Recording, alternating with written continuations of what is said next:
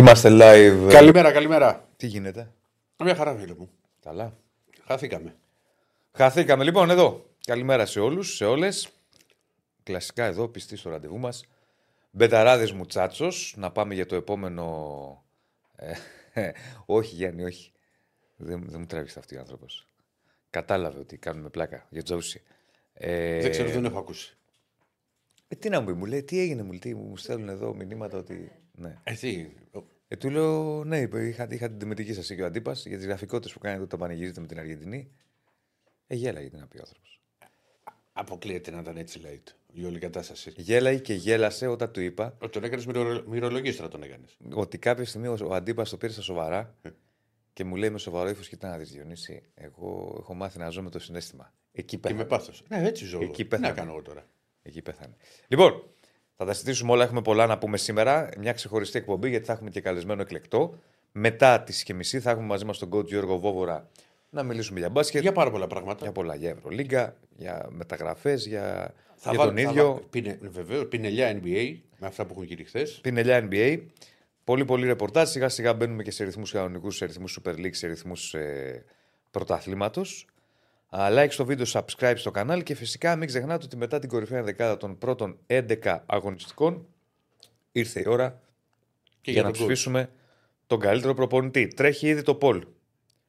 Ματίας Αλμέδα, βάλαμε τους τέσσερις μεγάλους. Έτσι. Ε, ναι.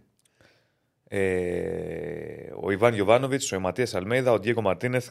Τι τα έχει Και- πει ο Καρυπίδης αυτά; Ναι, το έχει πει. Έτσι δεν το ξέρω. Και ο Ρασβάν Λουτσέσκου. Και μη σου πω ότι το είπατε και με ίδιο ύφος. Δηλαδή θα ψάξω το βίντεο να σας βάλω δίπλα-δίπλα.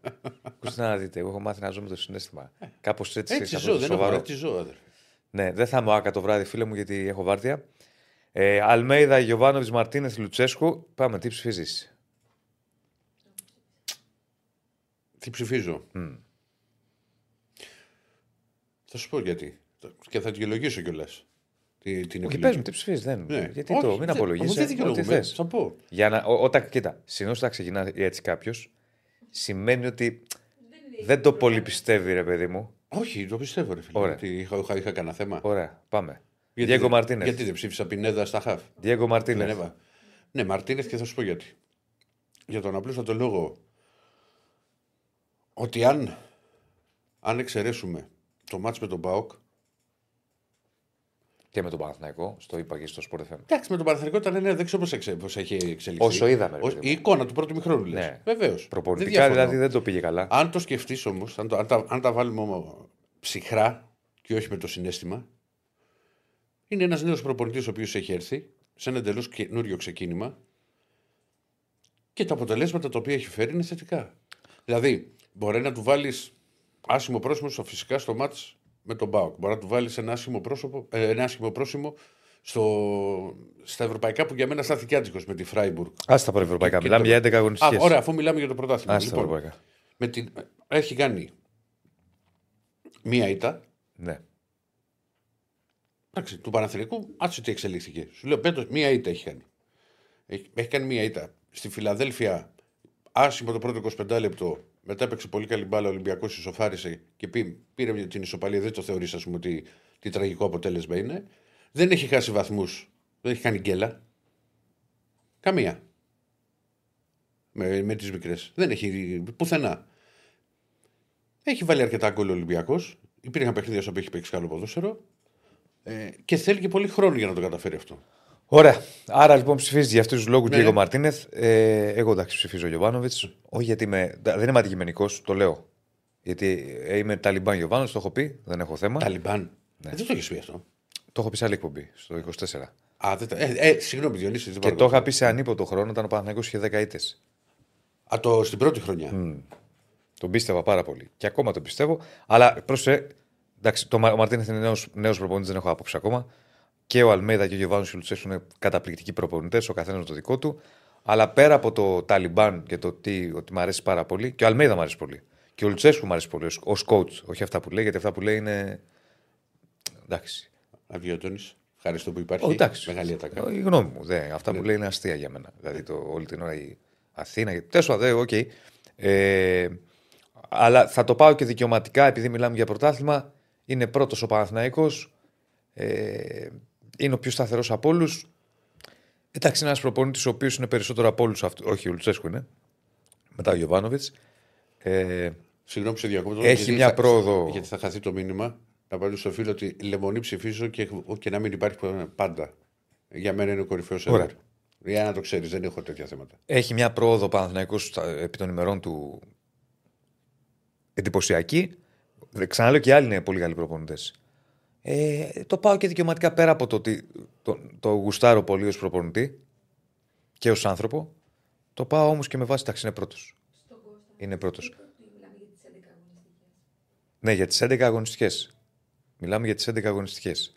Ε, Επίσης, για το φίλο που μου λέει: Αν δεν πάρει ο Γιωβάνος στο πρωτάθλημα, ε, θα, δε- θα έχει πιάσει τα βάνη φέτος. Δεν το βλέπω εγώ έτσι, φίλε μου. Θα σου πω γιατί δεν το βλέπω έτσι. Αν έχεις ένα προπονητή που παίρνει μια ομάδα η οποία π.χ. αν ο Γιωβάνος έπαιρνε ένα Παναθηναϊκό ο οποίος κάθε χρόνο ήταν κοντά στο πρωτάθλημα όπως τα παλιότερα χρόνια και τρία χρόνια δεν το πήρε, τον κρίνεις. Όταν παίρνει ένας προπονητής μια ομάδα η οποία πήχε από αυτή τη διαδικασία για τους γνωστούς λόγους που έχουμε αναφέρει, την επαναφέρεις σε αυτή τη διαδικασία. Την πρώτη χρονιά ε, βγαίνει Ευρώπη, τη δεύτερη το χάνει το πρωτάθλημα πρώτη τελευταία αγωνιστική. Την τρίτη θα δούμε τι θα γίνει. Δεν μπορεί να τον κρίνεις. Ακόμη για το χάσεις φέτος. Αν το χάσεις με δύο, με τρεις βαθμούς. Είναι διαφορά. Ε, είναι διαφορετικό. Ναι, αλλά πρέπει να καταλάβουμε και εδώ και, και οι φίλοι θα μιλά- το εδώ μιλάμε για τις 11 αγωνιστικές. Ναι, ναι, Δεν μιλάμε τις για τι 11 μπορεί να έχει αγωνιστικές. κάνει πέρυσι ή τι έχει κάνει πέρυσι. Γιατί είσαι κάποιος ότι ο Αλμέδα είχε πάρει double. Είναι άλλο το Μιλάμε πέρυσι. για, το, για φέτος. Μιλάμε για, για τα 11 μάτς. Για φέτος. Όπως επίσης ο Μαρτίνεθ που λέω εγώ. Είναι, ας πούμε, έχει μείνει τώρα στους 4 βαθμούς, είναι θέμα ποινής. Εντάξει. Και πού το ξέρεις τι θα γινόταν. Αυτό σου λέω, μπορεί να είχαν Ολυμπιακός. Ναι. Αλλά μπορεί, και κάποιος να σου πει μπορεί και να κέρδιζε. Δεν θα το μάθουμε Δεν θα, ποτέ. ναι, εγώ σου εξηγώ λοιπόν, ξέρεις ότι επειδή μιλάμε για τις 11 αγωνιστικές, για την εικόνα των ομάδων και το τι έχουν καταφέρει με τα αποτελέσματα. Κοίτα, μέχρι τώρα η αλήθεια είναι σε σε αυτές τις 11 πρώτες αγωνιστικές. Η πιο σταθερή ομάδα είναι ο Παναθηναϊκός σχέση με τους άλλους. Το δείχνουν τα αποτελέσματα. Ο Ολυμπιακός έχει αυτό το σοκ του 2-4 Ναι, που είναι, που που είναι σοκαριστικό. βεβαίως. Η ΑΕΚ έχει. Δεν έχει όμως κάτι άλλο. Δηλαδή Για- και, και στην επαρχία κέρδισε και την Τρίπολη και τα Γιάννενα και τον Όφη. Ναι, ρε παιδί μου. Δηλαδή Σου μιλάω δεν και έχει για, χάσει πουθενά βαθμούς ο Μαρτίνε. και για αποδόσεις. Δηλαδή, α, είναι πιο σταθερή από του Παναθηναϊκούς σχέση με τον Ολυμπιακό. Δηλαδή, έχει παιχνίδια Ολυμπιακός, ο οποίος. Μα είναι Εγώ με τις ΣΕΡΕ. Λογικό. Μα είναι λογικό. Γι' αυτό σου λέω ότι ο Δεν Μαρτίνεθ έχει βάλει έχει ακόμα- Πάρει, έχει πάρει μια ομάδα, δεν μπορεί σε τρεις μήνες μέσα να Ναι, τη ρε, φτάσει στο 100%. προφανώς. Αυτό λέω εγώ. Απλά έχω άλλη άποψη σχέση με σένα. Δεν, Ναι. μπορεί, δεν μπορώ εγώ να βάλω κορυφαίο προπονητή 11 αγωνιστικών έναν καινούριο προπονητή που ακόμα δεν έχει βάλει ταυτότητα στην ομάδα του. Δηλαδή, ακόμα ο Ολυμπιακός δεν είναι. Και είναι λογικό. Σε 11 αγώνες. Με Γιωβάνος ο Παναγενικό σε 11 αγώνες μπορεί να έχει και 5 ήττες. Με άλλο υλικό, με σχέση με τον Ναι, Ολυμπιακό. Πάντως δεν νομίζω ότι έχετε το έχει Παναθηνικό στο τέταρτο budget. Που γράφει ένας φίλος. Τρίτο τέταρτο πρέπει να είναι. Πρέπει να έχει μεγαλύτερο του Πάοκ. Δεν ξέρω. Δεν το ξέρω με τον Πάοκ. Πρέπει να είναι εκεί κοντά τέλος πάντων. Εν πάση περιπτώσει, δεν είναι αυτό το θέμα με το budget. Λέω ότι ο, ο- ακόμα δεν. και είναι λογικό. Δεν μπορώ να ψήσω ένα προπονητή κορυφαίο, ο οποίος ακόμα δε- η ομάδα του δεν έχει δει. δε- δεν- δεν έχει αποκτήσει αυτό που θέλει. Είναι- Θα το δούμε. Ε, έτσι όπως έχουμε φτιάξει Τώρα για, το, τις- για, τις 11 για, τα, χα- αγωνιστικές. για τα δικαστήρια, που, για την κροτίδα που λες. Τι, εντάξει, τι να κάνουμε τώρα. Αυτό έγινε. Α, δεν σου λέω, εγώ σου λέω ότι μέχρι στιγμής ότι αυτό που μπορεί να του καταλογίσει του Μαρτίνη, γιατί υπάρχει ένα ερωτηματικό με τον Παναθηνικό, το ποτέ δεν θα μάθουμε. Λοιπόν, ότι το σοκαριστικό ήταν με τον Μπάουκ. Αυτή είναι, αυτό είναι το, το πολύ άσχημο αποτέλεσμα το οποίο έχει φέρει. και μέσα με στον τον Παναθηναϊκό δεν Ολυμπιακό. ήταν καλός. Στο πρώτο ημίχρονο. Στο δεύτερο Ναι, ρε, ημίχρονο. παιδί, δεν είδαμε. Τρία λεπτά είδαμε στο Ναι, ρε δεύτερο. παιδί μου, αλλά. Ό,τι είδαμε. Ρε, Σε ό,τι είδαμε. Ρε, Διονύση, μισό λεπτό. Ναι. Είναι, είναι, είναι το παιχνίδι ένα. Συμφωνώ Δεν ότι ο χρειάζεται Παναθηναϊκός- όλα να τα- Όχι, ότι να τα συμφωνώ εγώ. δικαιολογούμε. συμφω- Δεν Όχι, ήταν μα καλός. Δεν δικαιολογώ. Σου λέω συμφωνώ εγώ ότι ο Παναθηναϊκός στο πρώτο μήνυμα ήταν πολύ καλός. ναι. Και καλύτερος από τον Ολυμπιακό. Ναι. Και είχε χάσει και ευκαιρία και να, να, βάλει. Ωραία. να βάλει. Πολύ ωραία. Τα δέχομαι λεφτά. Ε, δεν ξέρεις όμως ποια θα ήταν η αντίδραση του. μάτς. Προφανώς και δεν ξέρουμε. Λέμε τι είδαμε. Είδαμε ένα 45 λεπτό που Ναι. ο, ο Μαρτίνεθ δεν ξέρει από πού του ήρθε, να σου το πω εκλαϊκευμένα. Δεν κατάλαβε ποτέ τι έγινε μες στο παιχνίδι. Ε, καλά, δεν κατάλαβε. Ε, τι δεν το βαρύ. κατάλαβε, θα το είχε αλλάξει. Ναι. Θα είχε κάνει μια εσωτερική αλλαγή. Δεν το κατάλαβε. Δηλαδή, όταν βλέπεις ότι, παράδειγμα, στη, στη δεξιά σου πλευρά το δεν κατάλαβε το εισαγωγικό, ρε παιδί μου, δεν, δεν το, δεν το είδε να το αλλάξει. Στη δεξιά σου πλευρά σου κάνει. Που αριστερή μπήκε- του που- Παναθηναϊκού που σου μπήκε ο κάνουν Παλάσιος πάρτι. για να- για να μην ανέβει- Σου κάνουν για πάρτι. να μην ανέβει Άλλαξε η κάτι. οροφή. Άλλαξε τους εξτρέμ. α- Κάτι κάνε. Τους εξτρέμ τους άλλαξε. Ε, αργά. Πότε τους Τους άλλαξε. άλλαξε τους εξτρέμ. Τέλος πάντων. Φορτούνι ποντέ. Εγώ Τους πάντω, λέω πάντως ότι σε εκείνο το μάτς Τα, ο- ο- ήταν ξεκάθαρο ότι ο Σου είπα στο Γιωβάνοβιτς πρώτο ημίχρονο ήταν πολύ καλό. τον είχε το διάβασε καταπιεί καλά το και βρήκε και Μαρτίνεθ. τους χώρους. Τώρα θα γίνει μετά, δεν ξέρω. Ε, πιάνω πολύ. Γι' αυτό σου λέω υπάρχει αυτό το ερωτηματικό. Δεν διαφωνούμε. Απλά. Ε, εγώ γιατί σου- το αναφέρουμε όμως το ερωτηματικό, δεν καταλαβαίνω. Ε, έγινε, μιλάμε για 11 αγωνιστικές. Το τι... Ε, μα ναι, μα, δι- δεν μπορώ να το καταλογίσω κάτι του Μαρτίνη σε ένα μάτσο που δεν τελείωσε. Με τη Λαμία δεν ήταν καλός Πάθνακο, όχι. Σε ένα μάτσο που δεν τελείωσε, αυτό σου λέω. Ναι. Γιατί, και για να ολοκληρω- να ολοκληρώσω, δεν θα είναι και η πρώτη φορά. Δεν θα ήταν, ας πούμε, και η πρώτη φορά. Βαραίνει πολύ, συγγνώμη. Κάτσε, ρε, αδερφέ. Μόνο αυτό. Βαραίνει πολύ και τεσσάρα. Άλλο, βεβαίως, το είπα αυτό. Σε 11 αγωνιστικές να έχει φάει 4 γκολ στην έδρα σου, σε βαραίνει. Ναι, απ... μα το είπα εγώ από την αρχή αυτό. Απλά δεν θα ήταν και η πρώτη φορά που μπορεί να βλέπεις ένα τέρμι να κέρδισε κάποιος που δεν ήταν καλύτερος. Άλλο, προφανώς. Άλλο λέμε εδώ, ρε. Ηρακλή. Γι' αυτό σου βάζω το ερωτηματικό εκεί. Και λέω ότι το μεγαλάνο σημαίνει στο πρωτάθλημα στις 11 αγωνιστικές είναι το μάτι με τον Μπάουκ. Δεν υπάρχει κάτι άλλο. Για μένα. Το μάτσο του Γκάμπαουκ είναι σοκαριστικό. Ναι. Το μάτι Γε- με τον Μπάουκ. Γενικά, ακόμα ο Ολυμπιακός έχει μάτς που ήταν καλός, κυρίως λόγω της ποιότητας των παικτών του και όχι γιατί έκανε κάποιο προπονητικό τρίκ. Ακόμα. Ε, καλά, Μπορεί κάτσε. αύριο μεθαύριο να Κάτσε, κάνει. ρε Διονύση. Μισό Ο λεπτό. Μαρτίνεθ, δηλαδή πάει στα Γιάννενα και κερδίζει. Κέρδισε λόγω ποιότητας. και Γιατί δεν έχει είπε- τέτοιους παίκτες; Δηλαδή παίζουν μόνοι τους. Δεν παίζουν μόνοι τους, ρε Ηρακλή. Άλλο λέω. Δεν καταλαβαίνεις, σου λέω. Σου λέω Ε, ότι προσπαθώ. σε αυτές 11. Ωραία, πες μου σε αυτές τις 11 πρώτες αγωνιστικές, Ναι. ένα ματς που ο Ολυμπιακός το κέρδισε λόγω του προπονητή του. Μα δεν από- Ένα. Και ποιος βάζει την ομάδα να παίζει. Εγώ; Ρε, σε άλλο λέω. Να κάνει μια. ε, Ε, πώς μα το δεν πω; χρειάστηκε. Α, α, κάνει. μπράβο. Το ίδιο λέμε. Μα, μα δεν χρειάστηκε. Γιατί, ναι, αλλά όταν έχει την την Όταν ομάδα, την χρειάστηκε έχεις- την όμως. έχεις δουλέψει. Όταν χρειάστηκε δεν το έχει κάνει ακόμα. Ε, το έκανε και στη είναι Φιλαδέλφια. λογικό γιατί ακόμα ψάχνεται. Στη Φιλαδέλφια. Τι έκανε στη Φιλαδέλφια, αλλαγές στο πρώτο μήχρονο, αφού από το πρώτο ισορρόπησε ο Ολυμπιακός. Αυτό γιατί δεν είναι αντέδραση ο Ολυμπιακός.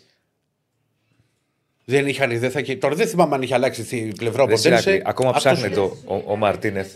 Ακόμα ψάχνεται. Όπως είναι λογικό, είναι πολύ λογικό γιατί είναι νέος προπονητής σε μια Ρε, νέα δεν ομάδα. διαφωνώ. Όπως ψάχνονταν ο Γιωβάνος στον Παναθηναϊκό, όπως στην αρχή λιγότερο βέβαια, λιγότερο, ψάχνονταν ο Αλμέιδα, θυμίσει το Βόλο, την Ήττα, μέχρι λίγο να ρολάρει η ομάδα. Είναι λογικό.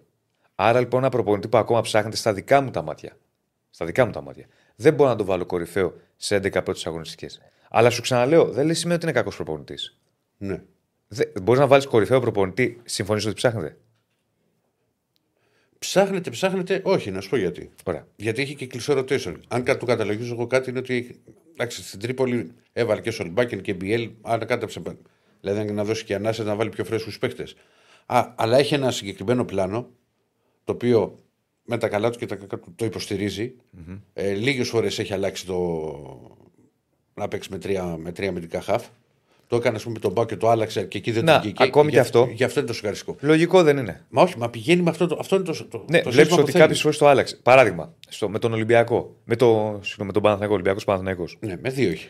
Πάει με δύο χαφ. Ναι. Φαινόταν, έκανε μπαμ ότι δεν βγαίνει. Το συζητούσαμε, αν θυμάσαι και στο Βέβαια, Καρισκάκι. σου λέει, Δεν δεν, το, έβγαινε. δεν το άλλαξε. Ναι. Και Μετά στο από ξε- μια στο- εβδομάδα. Στο ξεκίνημα του δεύτερου Μετά από μια εβδομάδα το άλλαξε. Μετά από μια εβδομάδα. Δεν το, έβαλε του έκανε, τρεις. το έβαλε με τη West Ham Πόσες μέρες μετά ήταν. ε, περίπου μια εβδομάδα. Παίρνει μια εβδομάδα. Άρα δείχνει ότι ακόμα ψάχνετε. Κάτσε να δούμε πώς μου Ε, ταιριάζει εντάξει, αυτό είναι και καλύτερα. ανάλογα πάντα τον αντίπαλο. Μήπως μου ταιριάζει αυτό. Ναι, το, το προφανώς. κράτησε και με τον Μπάουκ, το οποίο όμως το άλλαξε στο ημίχρονο. Δεν του Βλέπεις; βγήκε. Εκεί δεν του βγήκε. Είναι λογικό. Άρα, πώς μπορώ να ψήσω κορυφαίο προπονητή τις 11 πρώτε αγωνιστικές κάποιον που ακόμα είναι νέος στην ομάδα του, που δεν σημαίνει ότι είναι κακός Εγώ προπονητής; το ψηφι- εγώ Αυτό λέω, δεν το και κα- βά- Βάσει αποτελεσμάτων. Στις 11 αγωνιστικές, ο Ολυμπιακός, αν εξαιρέσει το ματς με τον ΠΑΟΚ, δεν έχει κάνει γκέλα. Γκέλα δεν είναι με τον Πάο. Ε, εντάξει. Δεν είναι γκέλα. Είναι σοκαριστικό Είναι αποτέλεσμα. σοκαριστικό το, τα τέσσερα γκολ. Ναι. Δεν έχει κάνει όμως. ναι. Οκ. Θα δούμε. Αυτό Α, απλώς ας- λέω ότι είναι α- πολύ ας νωρίς πούμε, ακόμα ας για τον πούμε, Μαρτίνεθ ας πούμε, ας πούμε, να σου πω για- για Αλμέιδα. Να, να φυσικά, είναι φυσικά, τόσο και έχει, νωρίς. φυσικά και έχει αλλάξει την εικόνα. Φυσικά και έχει αλλάξει την εικόνα τη, της ΑΕΚ από πέρυσι και έχει παίξει και πολύ ωραία μπάλα και εντελώς διαφορετικό με αυτό το φοβερό πρε. Φέτος όμως, άμα το πάμε 11 αγωνιστικές, έχει κάνει γκέλε η ΑΕΚ. Βεβαίως. Έχει κάνει και σημαντικές γκέλες. Κατάλαβες. Σέρε, Σόφι, Ναι. ε, και φυσιά. Έχει κάνει γκέλες σημαντικές. Μου λέει ο Αντώνης κατά το Δεσίλα, ο Παναθηναϊκός παίζει με γνώμονα την προπονητική ευφυά, ο Ολυμπιακός παίζει με γνώμονα την ατομική ποιότητα. Όχι. Όχι. Απλά ο Παναθηναϊκός είναι ξεκάθαρα ομάδα προπονητή, γιατί έχει και αυτόν τον προπονητή και πλέον ξέρουμε την ταυτότητα του Παναθηναϊκού με τον Γεβάνο τον τρίτο χρόνο. Ο Ολυμπιακός δεν είναι ακόμα ομάδα προπονητή. Πώς μπορεί να είναι σε δύο μήνες; Αυτό λέω. Άρα δεν μπορεί να ψήσω κορυφαίο ένα προπονητή που ακόμα. Παίρνει να σου πω διαφορετικά. Ναι. Δεν θα, με, δεν θα μου αλλάξει την άποψη. Ένα πράγμα θα σου πω. Ε, δεν θα το έκανα ούτε για το Γιωβάνο αυτός τον Παναθηναϊκό όταν ξεκίνησε. Ναι, παιδί, τίποτα. μι- μισό λεπτό. Μιλάμε για τις 11 αγωνιστικές. Ε, αυτό λέω. Και ωραία, και αν ο Μαρτίνεθ είχε 11 στα 11, τι θα λέγε. 11 στα 11 με άσχημο ποδόσφαιρο και νίκες 1-0. Το ίδιο θα σου λέγα. Δεν τον βάζω κορυφαίο ακόμα.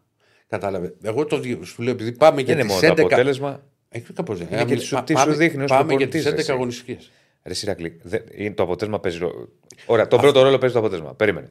Είναι και τι σου δείχνει ως προπονητής. Παράδειγμα, ο Μπόλωνη στον Παναθηναϊκό, Ναι. για να σου καταρρύψω αυτό που λες. Σύμφωνα με τη δική μου οπτική. Μπορεί να το βλέπουμε αλλιώς το ποδόσφαιρο. Δεν ήταν από Ο την Μπόλωνη αρχή. στον Ήταν από την αρχή Παναθηναϊκό, ο Μπόλωνη. όταν πήγε στον Παναθηναϊκό Μπόλωνη, Ναι. είχε ένα σερί 6 αγώνων, 7 με νίκες. Ωραία. Ναι. Έπαιρνε νίκες. Ναι. Έπαιρνε νίκες. Ήταν Ε, δεν πετυχη- θυμάμαι τώρα, ναι, το Έπαιρνε, λες το εσύ, λέω το- εγώ το 6-7, πιστεύω, δεν ναι. θυμάμαι τώρα. Όποιος το βρει. δεν μπορεί Ωραία, τώρα να ναι, το θα ψάξει τις στο είχε στυλ. κάνει, ναι. Ωραία. Σερί. Έβλεπες κάτι; Πού να θυμάμαι τώρα τι κάνατε με Μπόλωνη. Έλα, ρε, Ρακλή, τα έχουμε συζητήσει και στην εκπομπή τώρα. Ναι, Τι μου λες, εσύ, μου- εσύ έλεγες ότι δεν είναι. Δεν βλέπεις, δεν έβλεπες Ε, καθόλου δεν ποδόσφαιρο; θυμάμαι τώρα, ρε, Διονύση. Ωραία, Τα δεν παιχνίδια. έβλεπες προοπτική. Έβλεπες νίκες στην αρχή, σερί, προοπτική δεν έβλεπες. Εάν, ας πούμε. Ο... Γιωβα- Ολοκληρώνω. Μισό λεπτό. Ολοκληρώνω. Όχι, δεν πάνω σε ολοκλήρωσα. αυτό. Μα πάνω σε αυτό. Ε, Με τον Γιωβάνο θέλεις προοπτική και με τις δεκαετέ. Αυτό θες να πεις. Λοιπόν, Δεν κατάλαβα τι πες. και με τις δεκαετέ. Όταν Ναι. είχε κάνει. Αυτό. Έβλεπες μια προοπτική και όταν Πολύ είχε ωραία. δεκαετέ και έλεγες Εάν πρέπει να ο Μπόλωνη- συνεχίσει. Εάν ο Μπόλον είχε ξεκινήσει που δεν έβλεπες την προοπτική εσύ. Και είχαμε τότε την εκπομπή και φτιάχναμε τις 11 πρώτες αγωνιστικές και είχε τις 7 σερινίκε Ποτέ δεν θα τον έβαζα. και δύο ισοπαλίες. Ποτέ. Ε, δεν είμαι τόσο βέβαιος. Εντάξει. τι- Γιατί με διαψεύδεις τώρα, γιατί με αμφισβητεί. Δεν σε- δεν- δεν- δεν σε Με ρωτάς αφήσει και το. σου λέω ποτέ και μου λες δεν είμαι βέβαιος. Αλλά. Ε, Αξίζει να καταλάβω το σκεπτικό σου. Μα το σκεπτικό Μα δεν είναι ότι- καταλαβαίνω ότι γιατί πα- στραβώνεις με δεν την στρα- άποψή μου. Μα δεν στραβώνω. Αυτή είναι η άποψή μου. Τι να Όχι, κάνω. ρε, τώρα. αδερφέ. Στο λέω επειδή μιλάμε για τις 11 Γιατί με αγωνιστικές. αμφισβητεί. Για τις 11 Μα, σου, αγωνιστικές. μα με ρωτάς και σου λέω ποτέ. Μα, σου και λέω- τότε το έλεγα. Θυμάμαι, είχα βγει στο Sport FM και έλεγα ότι κάποια στιγμή το ίδιο το ποδόσφαιρο με νίκη ο Παναθηναϊκός Ναι. θα τιμωρήσει το. Ναι, το, ρε, Διονύση, τον θυμάμαι Μπόλωνη. που τα έλεγες αυτά. Και, Και στις μετά εκπομπές το βράδυ. αποκλείστηκε από τον Μπαζιάννα. Ναι. Απλά σου εξηγώ επειδή το πόλ είναι για τις 11 αγωνιστικές. Ωραία. Και δεν είναι για το τι έχουμε δει. Από ότι, δηλαδή, αν έχεις δει την- δηλαδή, να σου το πω διαφορετικά. Αν ας πούμε έπαιζε μπαλάρα. Ο, ο Δεν Ολυμπιακός. ψηφίζω τον Μαρτίνεθ Ναι. για- για κορυφαίο για το λόγο που σου εξήγησα. Γιατί ακόμα είναι νωρίς. Πρέπει να δούμε πράγματα. Ναι, ρε Διονύση, μου είναι νωρίς, αλλά είναι οι 11 αγωνιστικές. Πρέπει να δούμε με βα... Μπράβο. βάση Σε αυτές τι αποτελεσμάτων. 11 αγωνιστικές έχεις ζήσει ότι είναι ο κορυφαίος βάση, προπονητής. βάση, απο- δεν θα σου πω τώρα. Βάση αποτελεσμάτων. Έχει έρθει σε μια νέα ομάδα. Α, άμα το πας βάση αποτελεσμάτων. Με, 25 τόσο. Ψηφίζει τον Παναθηναϊκό. Όχι, δεν το βάζει. Το ίδιο, μα ίδια αποτελέσματα έχουμε. Άσχετα που είσαι 4 βαθμούς μπροστά. Γιατί έχουμε ίδια; Ε, τι ποια είναι η διαφορά στα αποτελέσματα; Η ίδια είναι τα αποτελέσματα. Από πού και σου πού; Ε, πώς γίνεται. Πώς με- είναι τέσσερις; Μα είναι και το μείον ένα. Και... Α, και, α, και το ντέρμπι και το μείον ένα λες. Ναι. Δεν ξέρω τι θα γινόταν. Δεν στο θα γινόταν. Αυτό σου λέω. Δεν το ξέρω. Άρα, στο πας... Άρα λοιπόν, ωραία. Για να καταλήξουμε. Εγώ το πηγαίνω βάσει αποτελεσμάτων σε 11 αγωνιστικές. Άρα, εσύ ένα προπονητή τον κρίνεις μόνο από τα αποτελέσματα. Άρα, ο Μπόλονι, αν τον ψηφίσαμε για 7 αγωνιστικές, θα ήταν πρώτος. Έχεις πει τι θα κάνω. Σύμφωνα με τώρα. το Αν μυαλό σου. λέγαμε για αυτές τις 7 αγωνιστικές, Ρε, παιδί μου, οκ, διαφωνούμε. Απλά Ναι. προσπαθώ να σε καταλάβω. αυτό λέω. Αν ήταν ο Μπόλονι τότε. Με τη μαγική μπάλα που έπαιζε με τον Παναθηναϊκό. Πρέπει να μην Αλλά έπαιζε έπαιρνε μπάλα. νίκες. Ναι. Θα τον ψήφισε κορυφαίο; Δεν ξέρω. Βάσει αποτελεσμάτων, ναι. Αν ναι. είχε τι 7-21.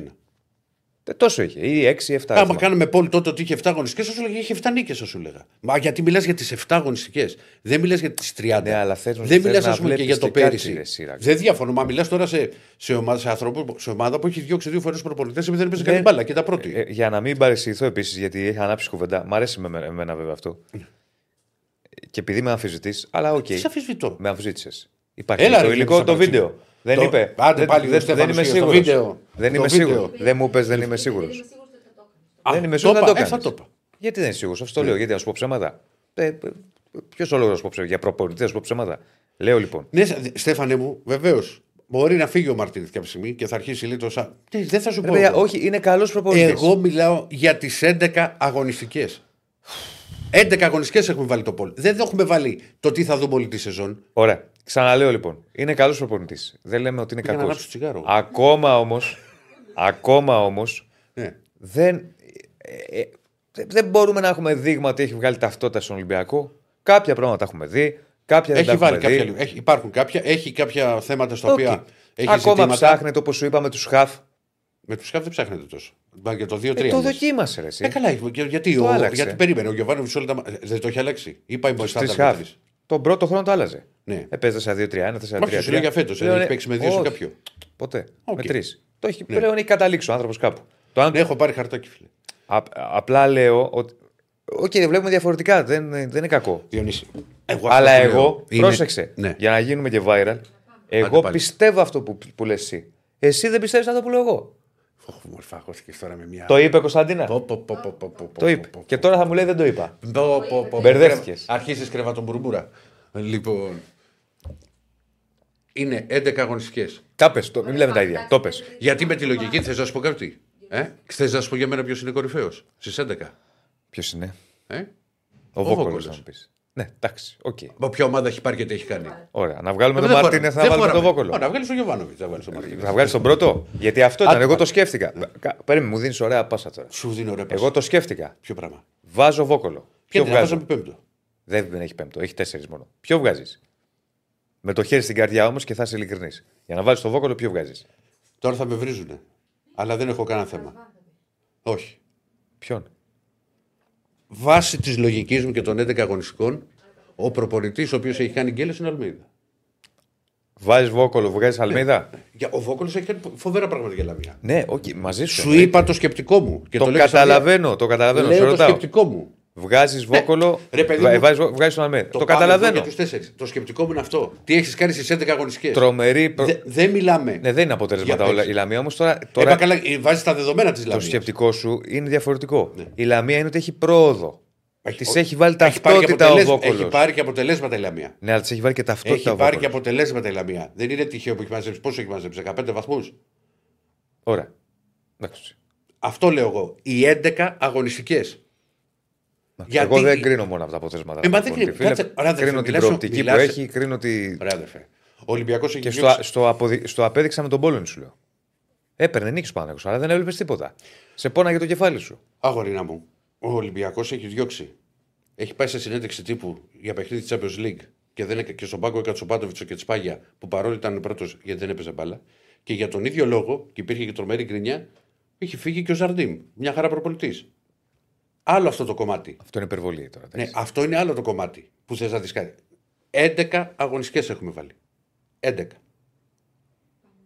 Ωραία. Αυτό λέω εγώ. Ωραία. Τέλος πάντων, διαφωνούμε. Θα πάω. διαφωνούμε με το- στον τρόπο προσέγγισης. Ναι, Ποσειδώνα μου, θα πάω. Ναι, θα διαφωνούμε στον τρόπο προσέγγισης, αλλά οκ. Ε, δεν, αυτό είναι υγεία.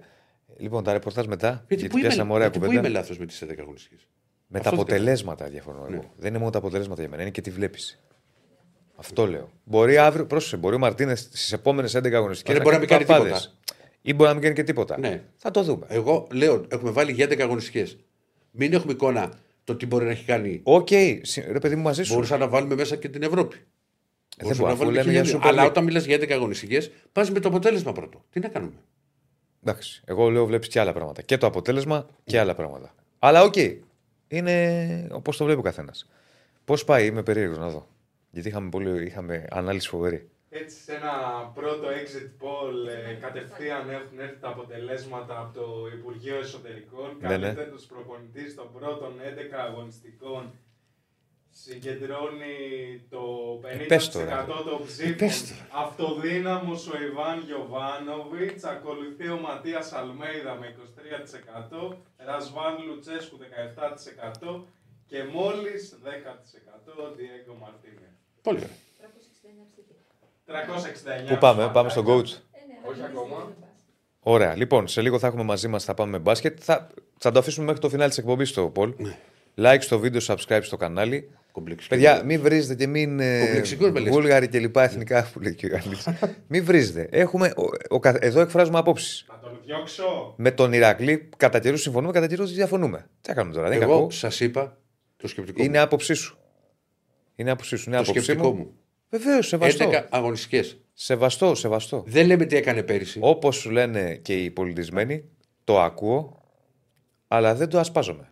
Δεν το δέχομαι. Κατάλαβες. Το ακούω. Α, Έχουμε μπέτσο βεβαίως μαζί Βεβαίως, μας. Μπέτσο μαζί μας. Έχεις κρατήσει τα ταμπάκια και κασκολάκι. Έχουμε, έχουμε μπαλάκι. Ρε, Δεν μην έχεις μας δώσεις δεν άλλο. έχεις πει Έχουμε. τίποτα ο Διονύσης ούτε για like. Έχω πει. Είπα, τώρα το είπα. Like στο βίντεο, subscribe στο κανάλι. Πάμε λίγο να, ανεβάσουμε, να ανεβάσουμε παιδιά τα like. Συγγνώμη, αλλά Ε, με 80 like θα βγάλουμε καλεσμένο. Θα βγάλουμε καλεσμένο και θα ανέβουν και τα, και τα like.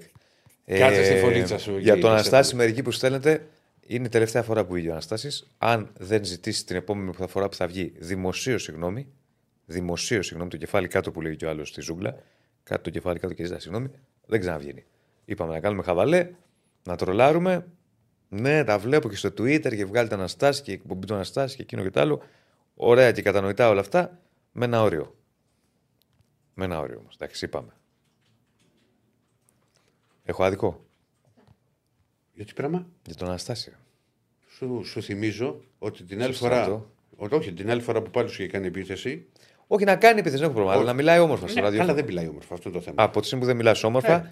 Αναστάση δημιούργημα, Σου, σου λέω, σου, θυ- σου, δημιούργημα Καλά, εντάξει, τώρα τα δημιουργήματα. ορισμένων δημοσιογράφων. Μεγάλα πε εμένα. Λοιπόν, σου, δι- σου, Δεν είναι μόνος εσύ. Ναι.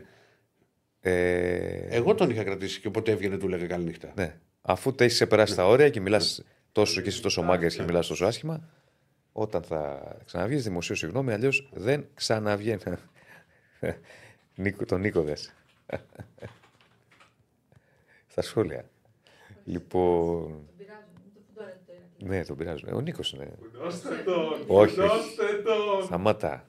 Μην το φουντώνετε άλλον. Λοιπόν, ε, σε λίγο θα έχουμε τον καλεσμένο μας. Φυσικά έχει και Ευρωλίγκα απόψε και αύριο. Ε; Ναι, ναι, έχει και Ευρωλίγκα και απόψε και αύριο. Α, για πας, για να, κάνουμε, να, να, να μπούμε στο κλίμα. Βέβαια. Ναι, Παναθηναϊκός ο οποίος αντιμετωπίζει ε, την ε, Βαλένθια. Βαλένθια στο ΑΚΑ. Λένε ότι θα, έχει- θα μας πει και ο Σπύρος Κοντός αργότερα, λένε ότι θα έχει πάλι πολύ κόσμο. Αλλά συγγνώμη, έχει κάνει αυτή τη δήλωση. Ποιος; Μισό λεπτό να τη διαβάσω. Ναι. Έχει κάνει τη δήλωση και ο Τζο... για φορτούν και ο Τζόρνταν αποσύρθηκε αλλά γύρισε πίσω. Πού το είπε αυτό; Στην έρα. Μεγάλη δήλωση. Ο Χριστός και η Παναγία. Ωραία δήλωση είναι πάντως. Δηλαδή, άμα το έκανε κάποιος στο εξωτερικό αυτό. Πιασάρι κύλε. Ναι, πρέπει να τον ακούσεις βέβαια, να ξέρουμε πώς το έχει Πώς πει. το έχει πει, βεβαίως. Το έχει πει με χαβαλέ. Πιστεύω το έχει πει με χαβαλέ. Ναι. Ή το είπε ηρωνικά. Δεν νομίζω τώρα γιατί να. Ε, το πει ηρωνικά. Λοιπόν, ο Παναθηναϊκός ο οποίος αντιμετωπίζει λοιπόν τη Βαλένθια ε, σήμερα, στο, απόψε στο Άκας, στο 9 και 4 νομίζω είναι το παιχνίδι, αν δεν κάνω λάθος. Αύριο Ολυμπιάκο. Ε, θα μας πει και ο Σπύρος Κοντός λεπτομέρειες. Πολύ κόσμο περιμένουν και πάλι. Εντάξει, αν νικήσει ο Παναθηναϊκός θα είναι σημαντικό. Ε, Όλες οι νίκε είναι σημαντικές στην Ευρωλίγα. ναι, θα Όλες. συνεχίσει το σερί του. Ε, θα, θα ανέβει ακόμη περισσότερο βαθμολογικά. Είναι γενικά σε ένα καλό momentum και μια, υπάρχει μια, πώς να το πω, μια καλή κατάσταση και στον Παναθηναϊκό και με τον κόσμο να είναι ε, έτσι ενθουσιασμένος το τελευταίο διάστημα. Ε, υ- υπάρχει μια τέτοια Παναθηναϊκός AKTOR, για να το λέμε και βάσει την εμπορική του νέα ονομασία. Θα τα δούμε. Θα μας πει και ο Σπύρος. Δεν θέλω να πω περισσότερα, γι' αυτό με βλέπετε. ε, Ρεπορταζιακά θα μας τα πει ο Σπύρος, όπως και για τον Ολυμπιακό.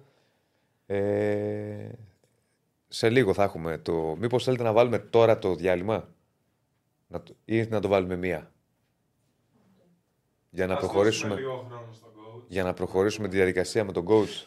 Λοιπόν, κοίτα. Ε, αυτό που θες να μιλάω. Έχει, έχει, πρώτα, απ' όλα, μιλήσουμε, έχει- να πρώτα απ' όλα έχει αρκετά πραγματάκια.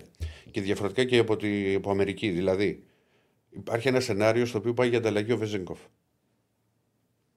Με ακούς; Σ' ακούω, βεβαίως. Πάει για ανταλλαγή σε τριπλή ανταλλαγή. Δηλαδή να μπλέξουν το Ρότο Raptors και το, και το Σικάγο και να, να συνεχίσει στους Raptors. Γιατί θέλουν οι Kings να πάρουν Σιάκαμ και Λαβίν να, και να, φτια- να κρατήσουν Φόξ και Σαμπόνι και να έχουν τέσσερις παιχταράδες στη, στην πεντάδα. Ένα αυτό. Υπάρχει ένα κρίσιμο τώρα 48ωρο για το αν θα αφήσουν ελεύθερο τον Πετρούσεφ. Χθες δεν έπαιξε παρά τις απουσίες τις οποίες. Τι μου βγάζει και τις φωτογραφίες, πώς θα κάνει αυτό το πράγμα εδώ; Λοιπόν, α, οι Kings. Πετρούσεφ είναι ένας παίκτης ο οποίος ενδιαφέρει πολύ το, πολύ, πάρα πολύ τον Ολυμπιακό. Έκατσε και χάζεψε αρκετά στιγμή ότι Πατιωτζόν το θυμόμουν καλά στον Αστέρα. Είναι παίκτης ο οποίος κόβει, είναι αλτικός, δηλαδή πε- τεσσάρι είναι περισσότερα, μπορεί να παίξει και στο πέντε με διαφορετικά εντελώς χαρακτηριστικά από αυτά που είχε ο Φάλκιο Μιλουτίνοφ. Και νομίζω ότι είναι μια, παι- ένα, ένα, ένα στυλ παίκτη που ταιριάζει ε, σε πλάνο Μπαρτζόκα. Ναι. Δεν έχει τόσο το σουτ, δηλαδή να πεις ότι. Αλλά το, το έχω ξαναπεί πολλέ φορές. Όταν σου φεύγει ο MVP της Ευρωλίγκας, δεν είναι απλό πράγμα να μπορέσεις να τον καλύψεις. Πας όμως με άλλα χαρακτηριστικά και με άλλους παίκτες που πρέπει να κερδίσει από αλλού τα τρίποντα του Βεζέκοφ, από αλλού τις ασεί και, από- και από τον Πετρούσεφ.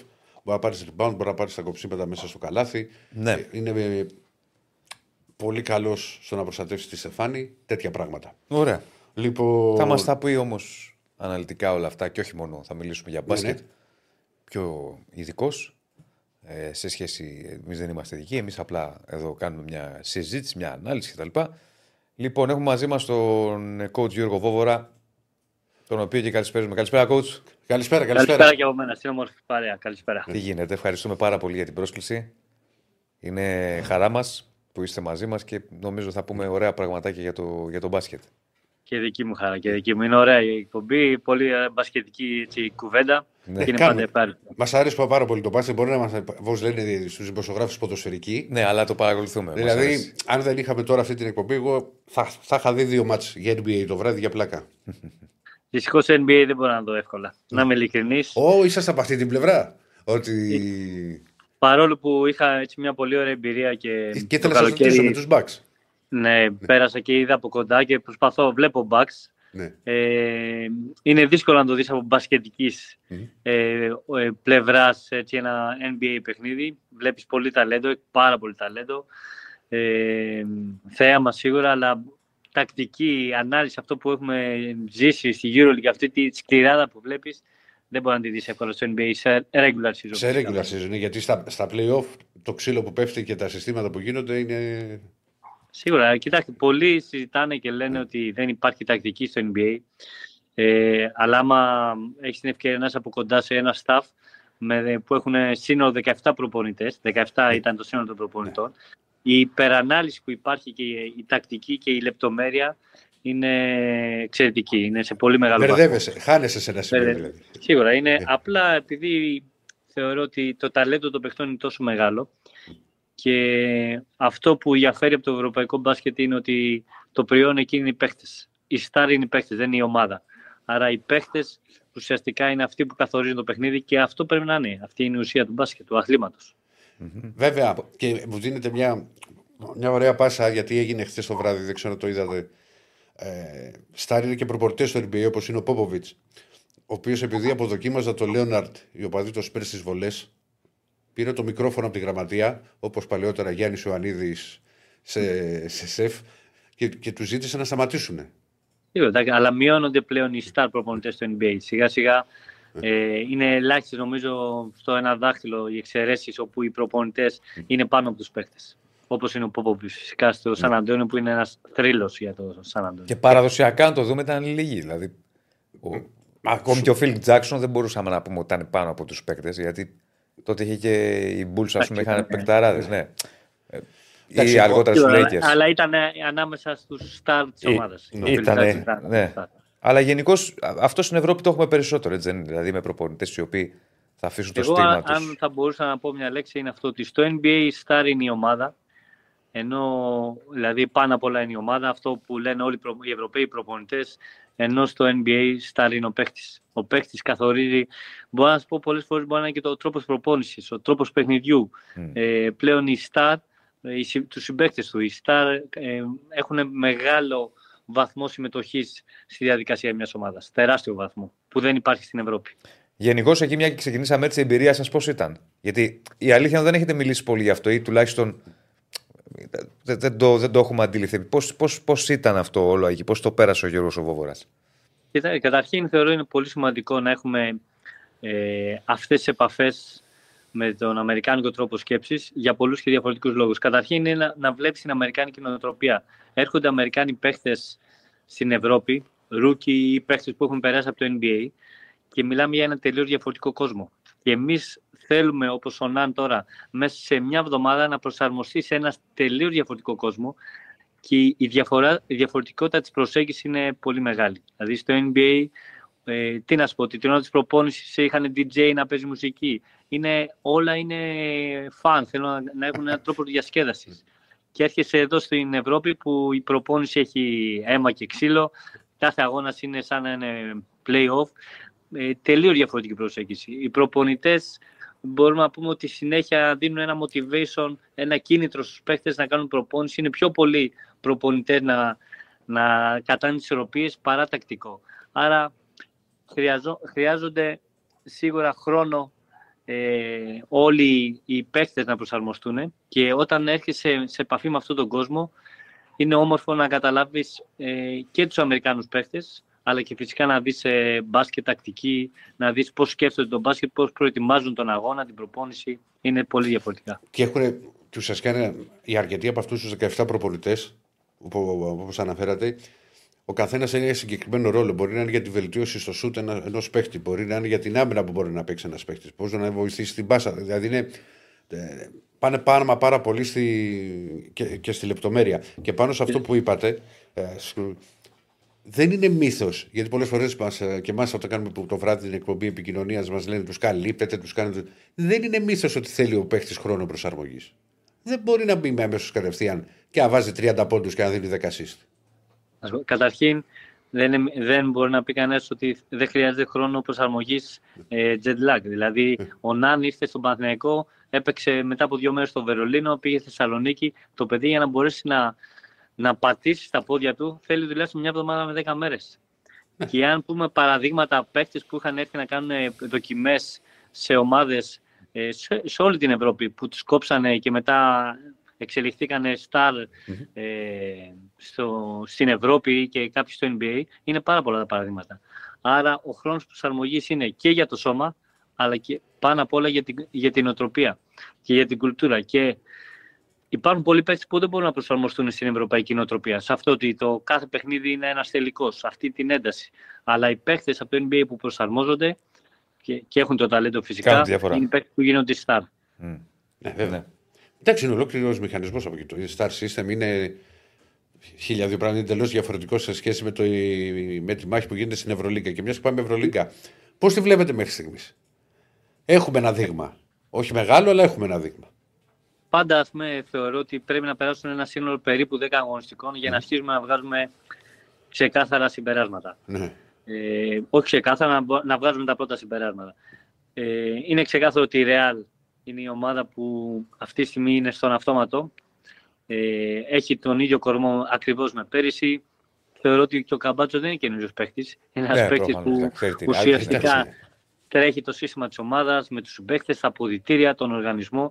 Άρα μιλάμε για μια ομάδα που ε, έχει τα πάντα. Έχει εμπειρία, έχει ε, παίκτες star, ε, ταλέντο, ε, ε, οργανισμός γύρω από την ομάδα, θεωρώ ότι είναι η ομάδα αυτή τη στιγμή που θα είναι τεράστια έκπληξη αν δεν μπει στο Final Four. Δεν θεωρώ ότι υπάρχουν πολλές πιθανότητες. Βέβαια, ποτέ δεν ξέρεις mm-hmm. στα playoff, αλλά θα είναι η ομάδα που θα τερματίσει την πρώτη τετράδα.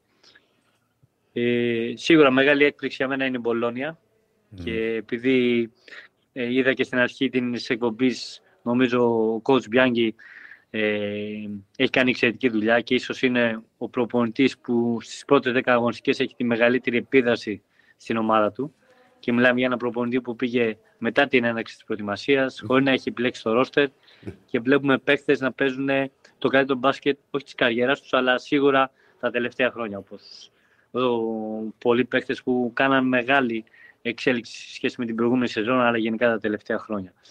Ε, Εντάξει, έχει, Μπολόνια... Και πες συγγνώμη σας διακόπτω γιατί τον είδα και, τον είδα και στο μάτι με τον Παναθηνικό, δεν χρειάζεται. Ο Μπελινέλη έχει βελτιωθεί πάρα πολύ από το πέρασμά του στο NBA. Με τον τρόπο με τον οποίο σουτάρει, το πόσο γρήγορα σουτάρει. Εντάξει, ο Μπελινέλη ε, είναι ίσως ο πιο καλός, ο πιο γρήγορος σουτάρι. Ο πιο γρήγορος. Ναι. Αλλά πέρυσι μπορεί να πούμε ήταν και λίγο δύσκολο η, η συνεργασία με το Τέο, σε δύο παίκτες που πρέπει η ομάδα τους στηρίξει. Mm-hmm. Άρα ήταν πολύ δύσκολο να παίξουν μαζί. Και φαίνεται ότι η Μπολόνια έχει μια καλύτερη χημεία και σύν ότι η πρώτη χρονιά Ευρωλίγα σίγουρα θέλει ένα χρόνο προσαρμογής, αλλά βλέπεις μια Μπολόνια που παίζει πολύ έξυπνα. Μπασκετικά, τακτικά, αλλάζει τα σχήματα, παίζει με κοντούς, με ψηλού. Απόλυα ο Μίκη τεράστια για αυτούς. Αλλά είναι μια ομάδα πραγματικά πολύ ωραία να την παρακολουθεί και ένας οπαδός και, και ένας προπονητής. Ναι. Σε, στο, στο κομμάτι το δικό μας, δηλαδή Ολυμπιακός Παναθηναϊκός, Παναθηναϊκός Ολυμπιακός, Ποια, ποια, ποιο είναι το πρώτο σχόλιο σας σύμφωνα με αυτά τα οποία βλέπουμε ξεχωριστά για τον καθένα, που είναι εντάξει διαφορετικές περιπτώσεις. Δηλαδή, ο ένας μια νέα ομάδα, ο Ολυμπιακός όχι νέα ομάδα, αλλά με τις. Με εντελώς διαφορετικά. Ανα... Ναι, με τις ανακατατάξεις, με τις απώλειές της. Ξεκινήσω με τον Παθηναϊκό λόγο ναι. του παρελθόν. ε, κοίταξε, νομίζω ο Παθηναϊκός το μεγάλο του ε, πλεονέκτημα ότι αυτή τη στιγμή θα την παρομοίαζα με την Λερναία Ήδρα.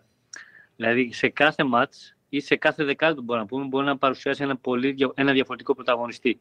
Είτε είναι αυτά τα γκάρ, γιατί έχει πολλά γκάρ με πολύ μεγάλη ποιότητα, ε, ή το Μήτογλου που ήρθε πραγματικά και έδωσε, άλλαξε τον Παναθηναϊκό όχι μόνο από τους πόντους που είναι ξεκάθαρο οι πόντοι αυτά που δίνει, αλλά το μέγεθος, η δύναμη, βρήκε ένα πολύ καλό ζευγάρι με τον, ε, ε, στους, γιατί όλοι οι προπονητές ψάχνουν τις συνεργασίες ψηλό με ψηλό.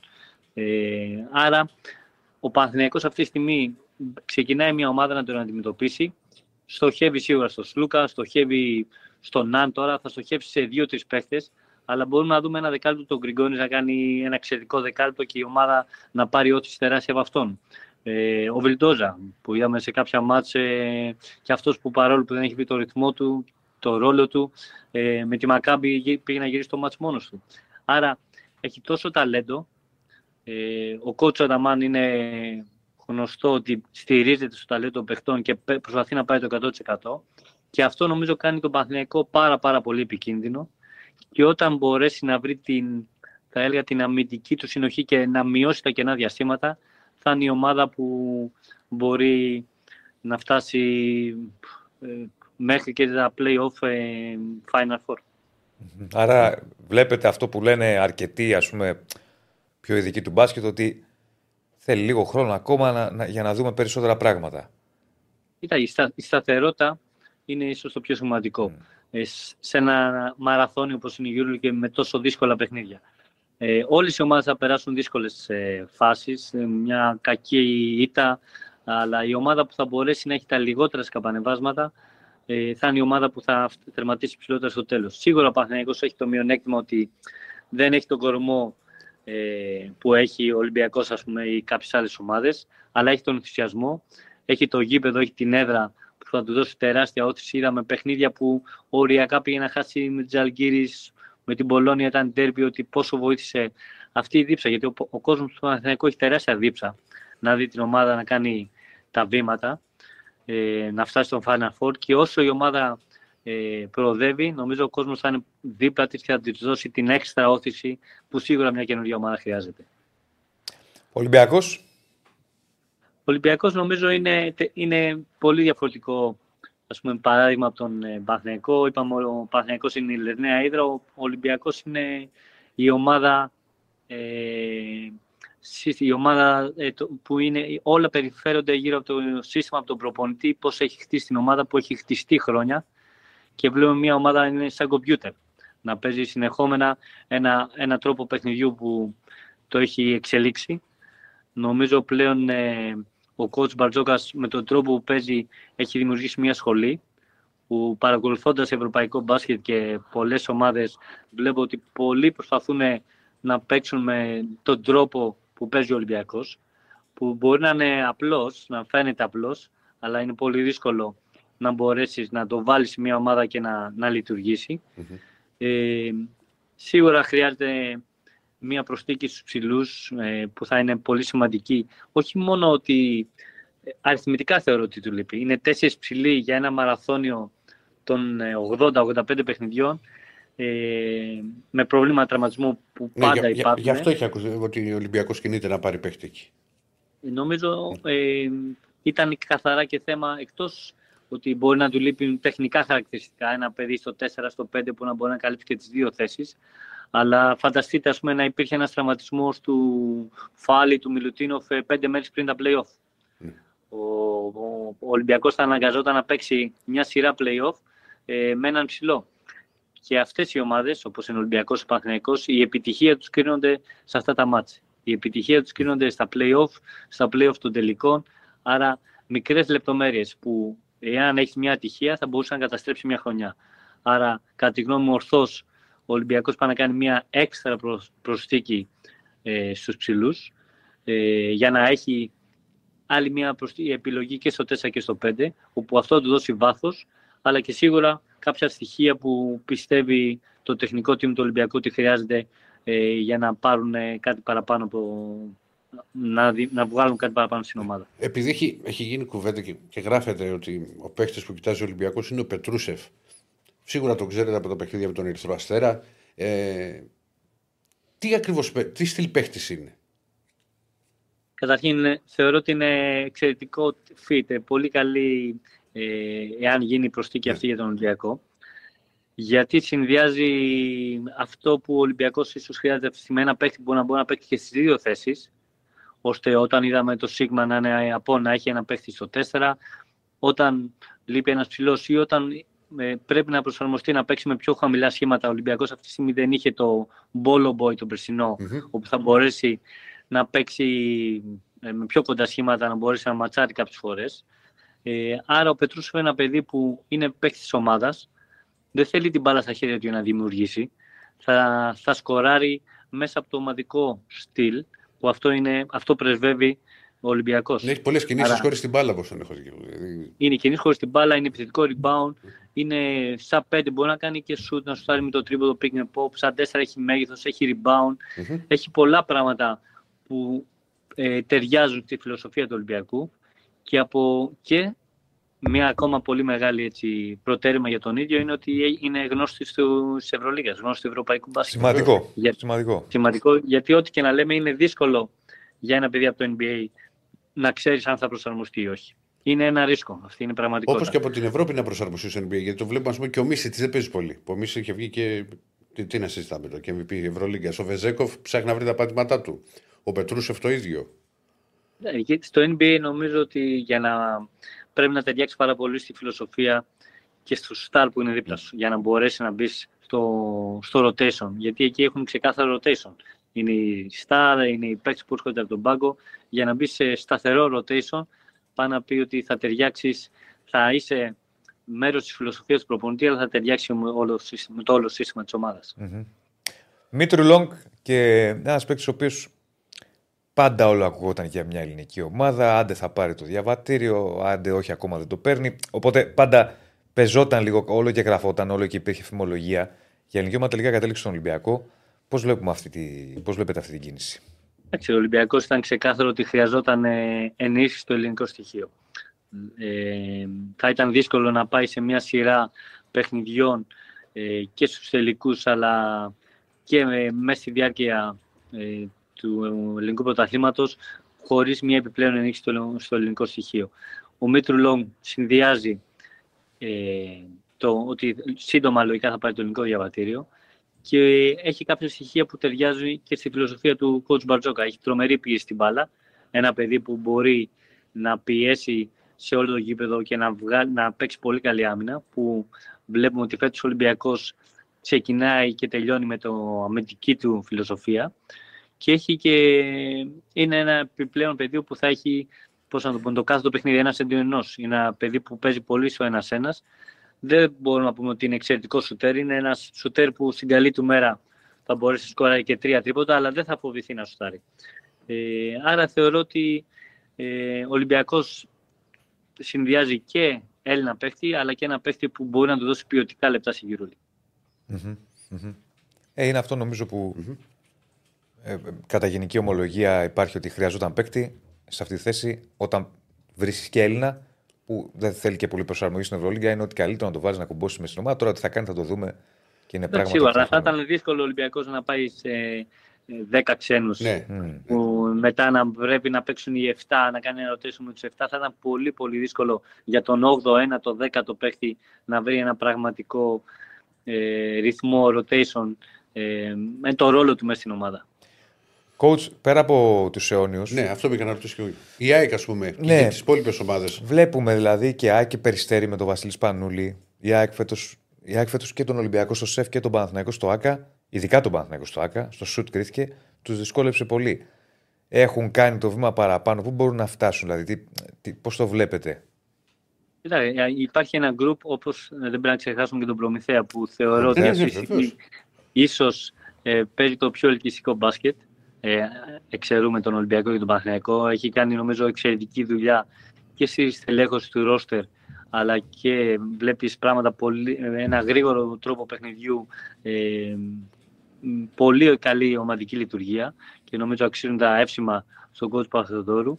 Ε, η ΑΕΚ ε, είδαμε στα, στα φιλικά και στις πρώτες ε, μία αγωνιστική με το Λαύριο και όλοι φοβηθήκανε ε, για το πού βαδίζει αυτή η ομάδα και πραγματικά τα βήματα πρόοδου που έχουν κάνει, το πόσο όμορφο μπάσκετ παίζουν και ότι η φιλοσοφία που έχει ο coach Πλάθατη, έχει περάσει μέσα στο παρκέ, ε, είναι τεράστια επιτυχία. Για τόσο μικρό χρονικό διάστημα να μπορέσει ένας προπονητής να περάσει τη φιλοσοφία του και αν το βλέπεις σε κάθε μάτς, ε, και είναι πολύ ωραίο και ελκυστικό αυτό που βλέπεις. Ε, και το βλέπουμε και στην, ε, και στην Ευρώπη. Ναι, 4-0 δεν έχει στο, στον Όμιλο. 4-0. Ο Πάοκ έχει πολύ καλά αποτελέσματα. Το Περιστέρι ε, που άλλαξε όλους τους παίχτε και σίγουρα θέλει ένα χρόνο και με τον τρόπο μπάσκετ που θέλει να παίξει ο κότσο Πανούλης, αλλά θέλουν σίγουρα το χρόνο προσαρμογής.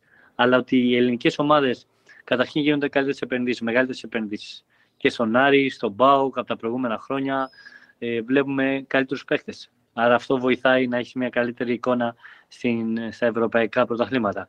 Αλλά είναι πραγματικά ε, πολύ καλό για το ελληνικό μπάσκετ. Συν ότι εγώ βλέπουμε ομάδες από το πιο μικρό ας πούμε, σκαλοπάτι, όπως το Λάβριο που βάζει νέους παίχτες, η Καρδίτσα που προσπαθεί με τον Αμβδάλα. Βλέπουμε και νέα παιδιά να παίρνουν πραγματικό χρόνο συμμετοχής και όχι χρόνο συμμετοχής στα τελευταία τρία λεπτά ενός μάτς που είναι τελειωμένο. Ε, το φετινό πρωτάθλημα θεωρώ ότι έχει ενδιαφέρον να το παρακολουθήσεις και βλέποντας καλές ομάδες, αλλά και βλέποντας νέους παίκτε. Ανοίξατε και, και πάλι δώσατε πάσα. Θεωρείτε ότι δεν έχει βγει φουρνιά Ελλήνων παιχτών όπως παλαιότερα, γιατί τι... Μεγάλη κουβέντα. Η άποψή μου είναι ότι τα προηγούμενα χρόνια στη, στην Ευρωλίγκα οι ελληνικές ομάδες, όταν σταμάτησαν να έχουν τα μπάτζετ εποχής Βερολίνου, που ήταν στο Θεό, που ερχόντουσαν ο Κλέιζα στον Ολυμπιακό Τσίλιντρε, στον Παναθηνικό, αντίστοιχοι παίχτε. Είχε βγει μια φουρνιά που μπορούσε να καλύψει το μπάτζετ με τη Τσεσεκά, για παράδειγμα. Δηλαδή δεν έπαιρνε τα ίδια χρήματα ο, το λέω συνέχεια, ο Μάτζαρης με τα χρήματα που έπαιρνε ο Τόντοσιτς. Ή ο, ακόμα και ο Πρίντεζης με τα χρήματα που έπαιρνε ο Κυριλέγκο. Υπάρχει νέα φουρνιά που μπορεί να ελπίζει η Ελλάδα.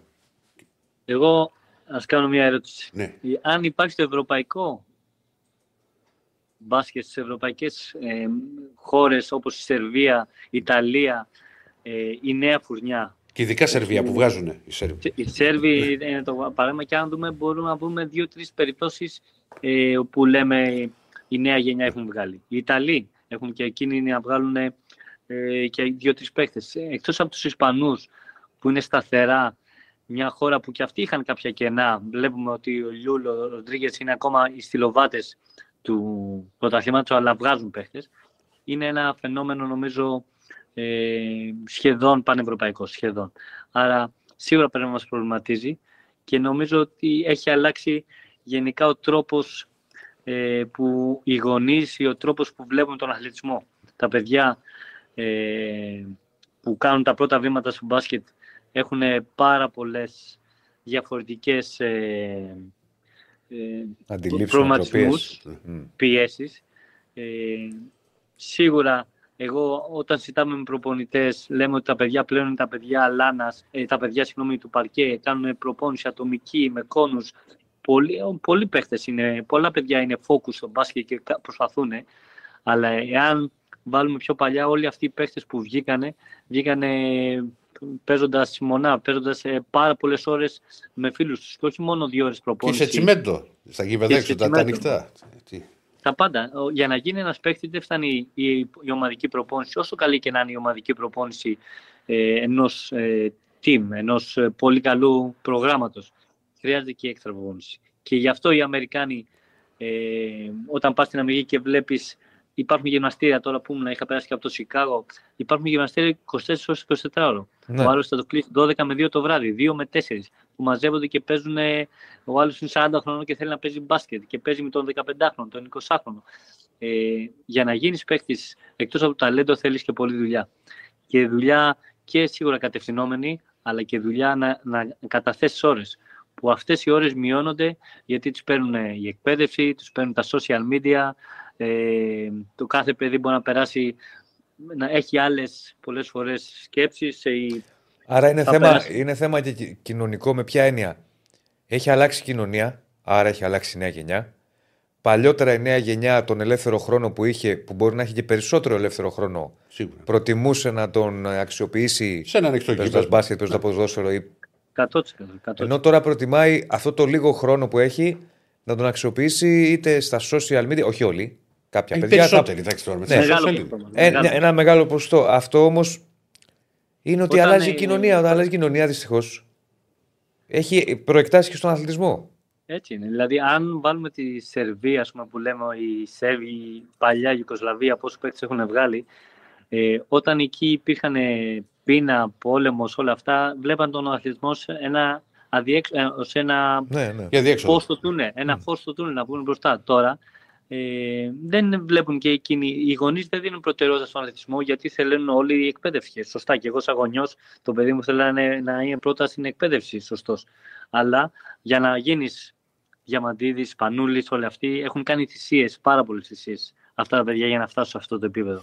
Και αυτές οι θυσίες βλέπουμε όλο και λιγότερους παίχτες να θέλουν να κάνουν αυτές τις θυσίες. Είναι αυτό που έλεγε, και- δεν ξέρω αν έχετε δει το Last Dance, το ντοκιμαντέρ για τον Τζόρνταν. Ναι. Κάποια στιγμή υπάρχει μια.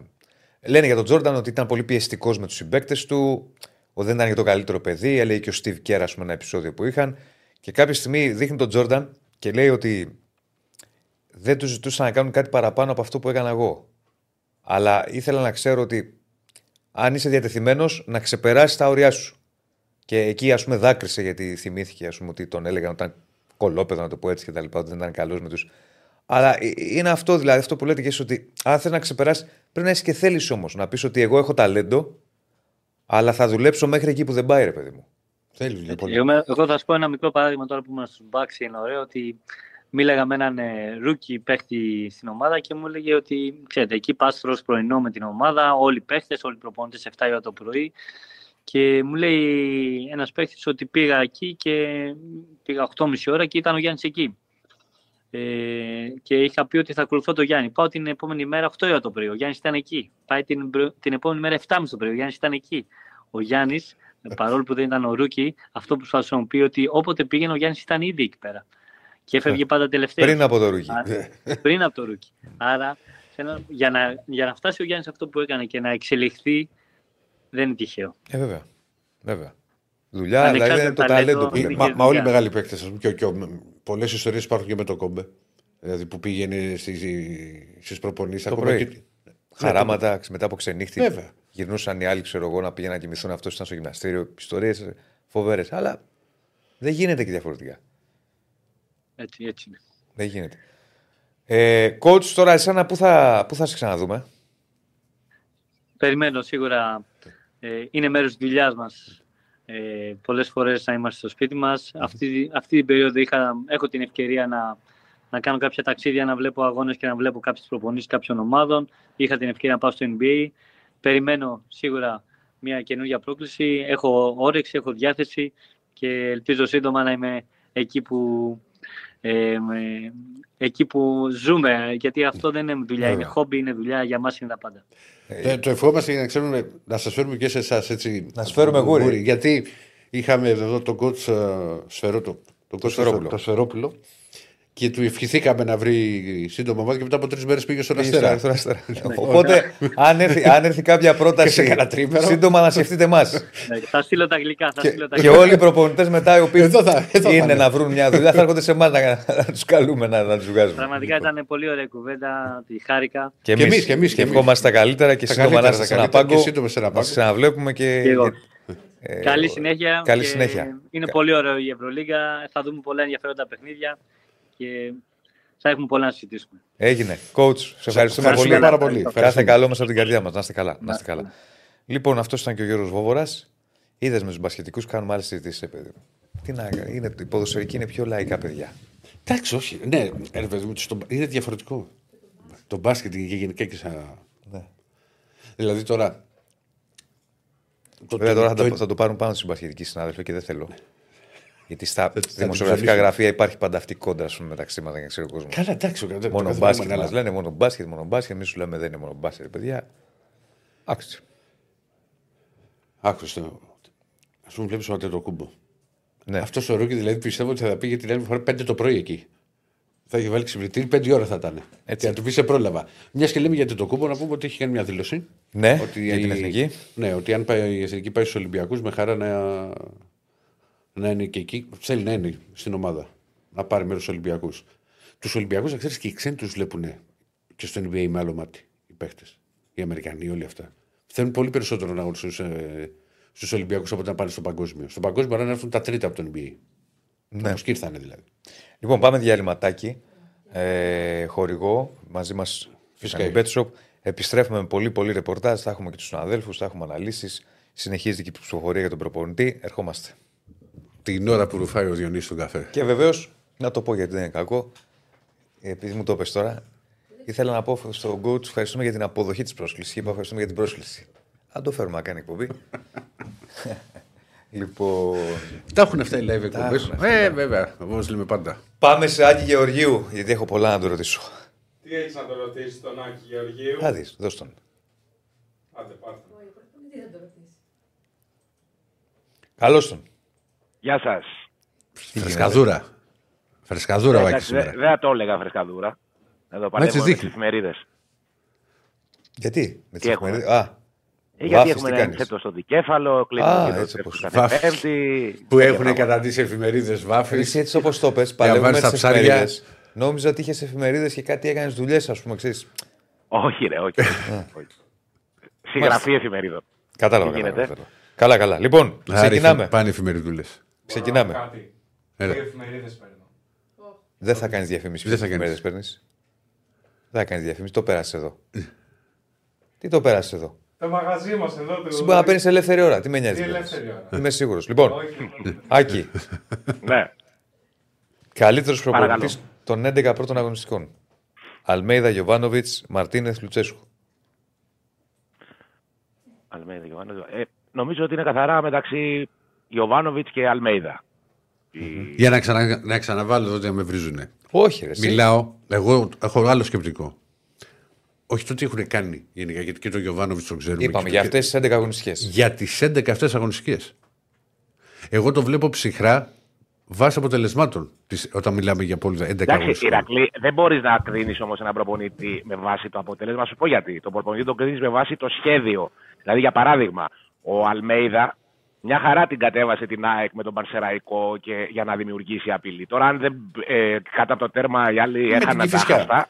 Ναι. Ή με την, με το, πιο πολύ με τον Παρσεραϊκό σου λέω. εγώ. Αν οι άλλοι έχαναν τα χαστά, δεν είναι θέμα του προπονητή. Είναι- είναι- θέμα είναι το σωστό ήταν αυτό που λες. αποτελεσματικό των παικτών. Κατα, καταλαβαίνω, αλλά πρέπει να βρούμε σε αυτό το κομμάτι λίγο την ισορροπία κάπως. Δηλαδή, για μένα, ο Αλμέιδα έχει δείξει τι προπονητής είναι. Δεν χρειάζεται να αποδείξει σε κάποιον κάτι. τον έχεις δει, τον, τον το ζει. Εσύ το ζεις και καλύτερα από πέρυσι, τον έχουμε δει. Ναι. Έχει κάνει μεγάλη νίκη φέτος που κέρδισε τον, τον Μπάουκ εύκολα, κέρδισε τον Παναθηναϊκό εκτός έδρας. Αλλά έχει δύο γκέλες. Τρεις έχει, τρεις. Εντάξει, α, Ε, το, οι- οι το γκέλες κακό μάτι όμως, ήταν στην αυτό- Κρήτη. αυτό- Το μεγάλο αυτό- το κακό μάτι τη ΑΕΚ. Ναι, ναι, Α, ναι, κοίτα, νίκη του- α, την ξέχασα τώρα. Ένα λεπτό, ένα Αυτό λεπτό. λέω θα σου εγώ. πω κάτι. Θα σου πω κάτι, Ηρακλή μου, πάνω σε Α αυτό που πούμε, λες. α, εφόσον μπορώ να σου πω στον Διονύση, που δεν το είπα πριν, ο Γιωβάνο δεν έχει κερδίσει την τέρμη σε αυτές τις 11 αγωνιστικές. Όχι.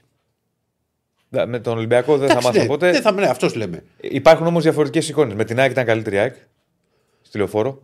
Με τον Μπάουκ Δηλαδή, δεν μπήκε μέσα η μπάλα. Δηλαδή ήταν το, το, το α- άσε το, το, πυροβολούσε. ότι μπορούμε να λέμε λόγω ομάδας οτιδήποτε. Εγώ στο Δεν είναι πάω μόνο το ψυχρά. αποτέλεσμα, λίγο. Ηρακλή. Στο ξαναλέω. Λάζλο Μπόλωνη. Έπαιρνε αποτελέσματα.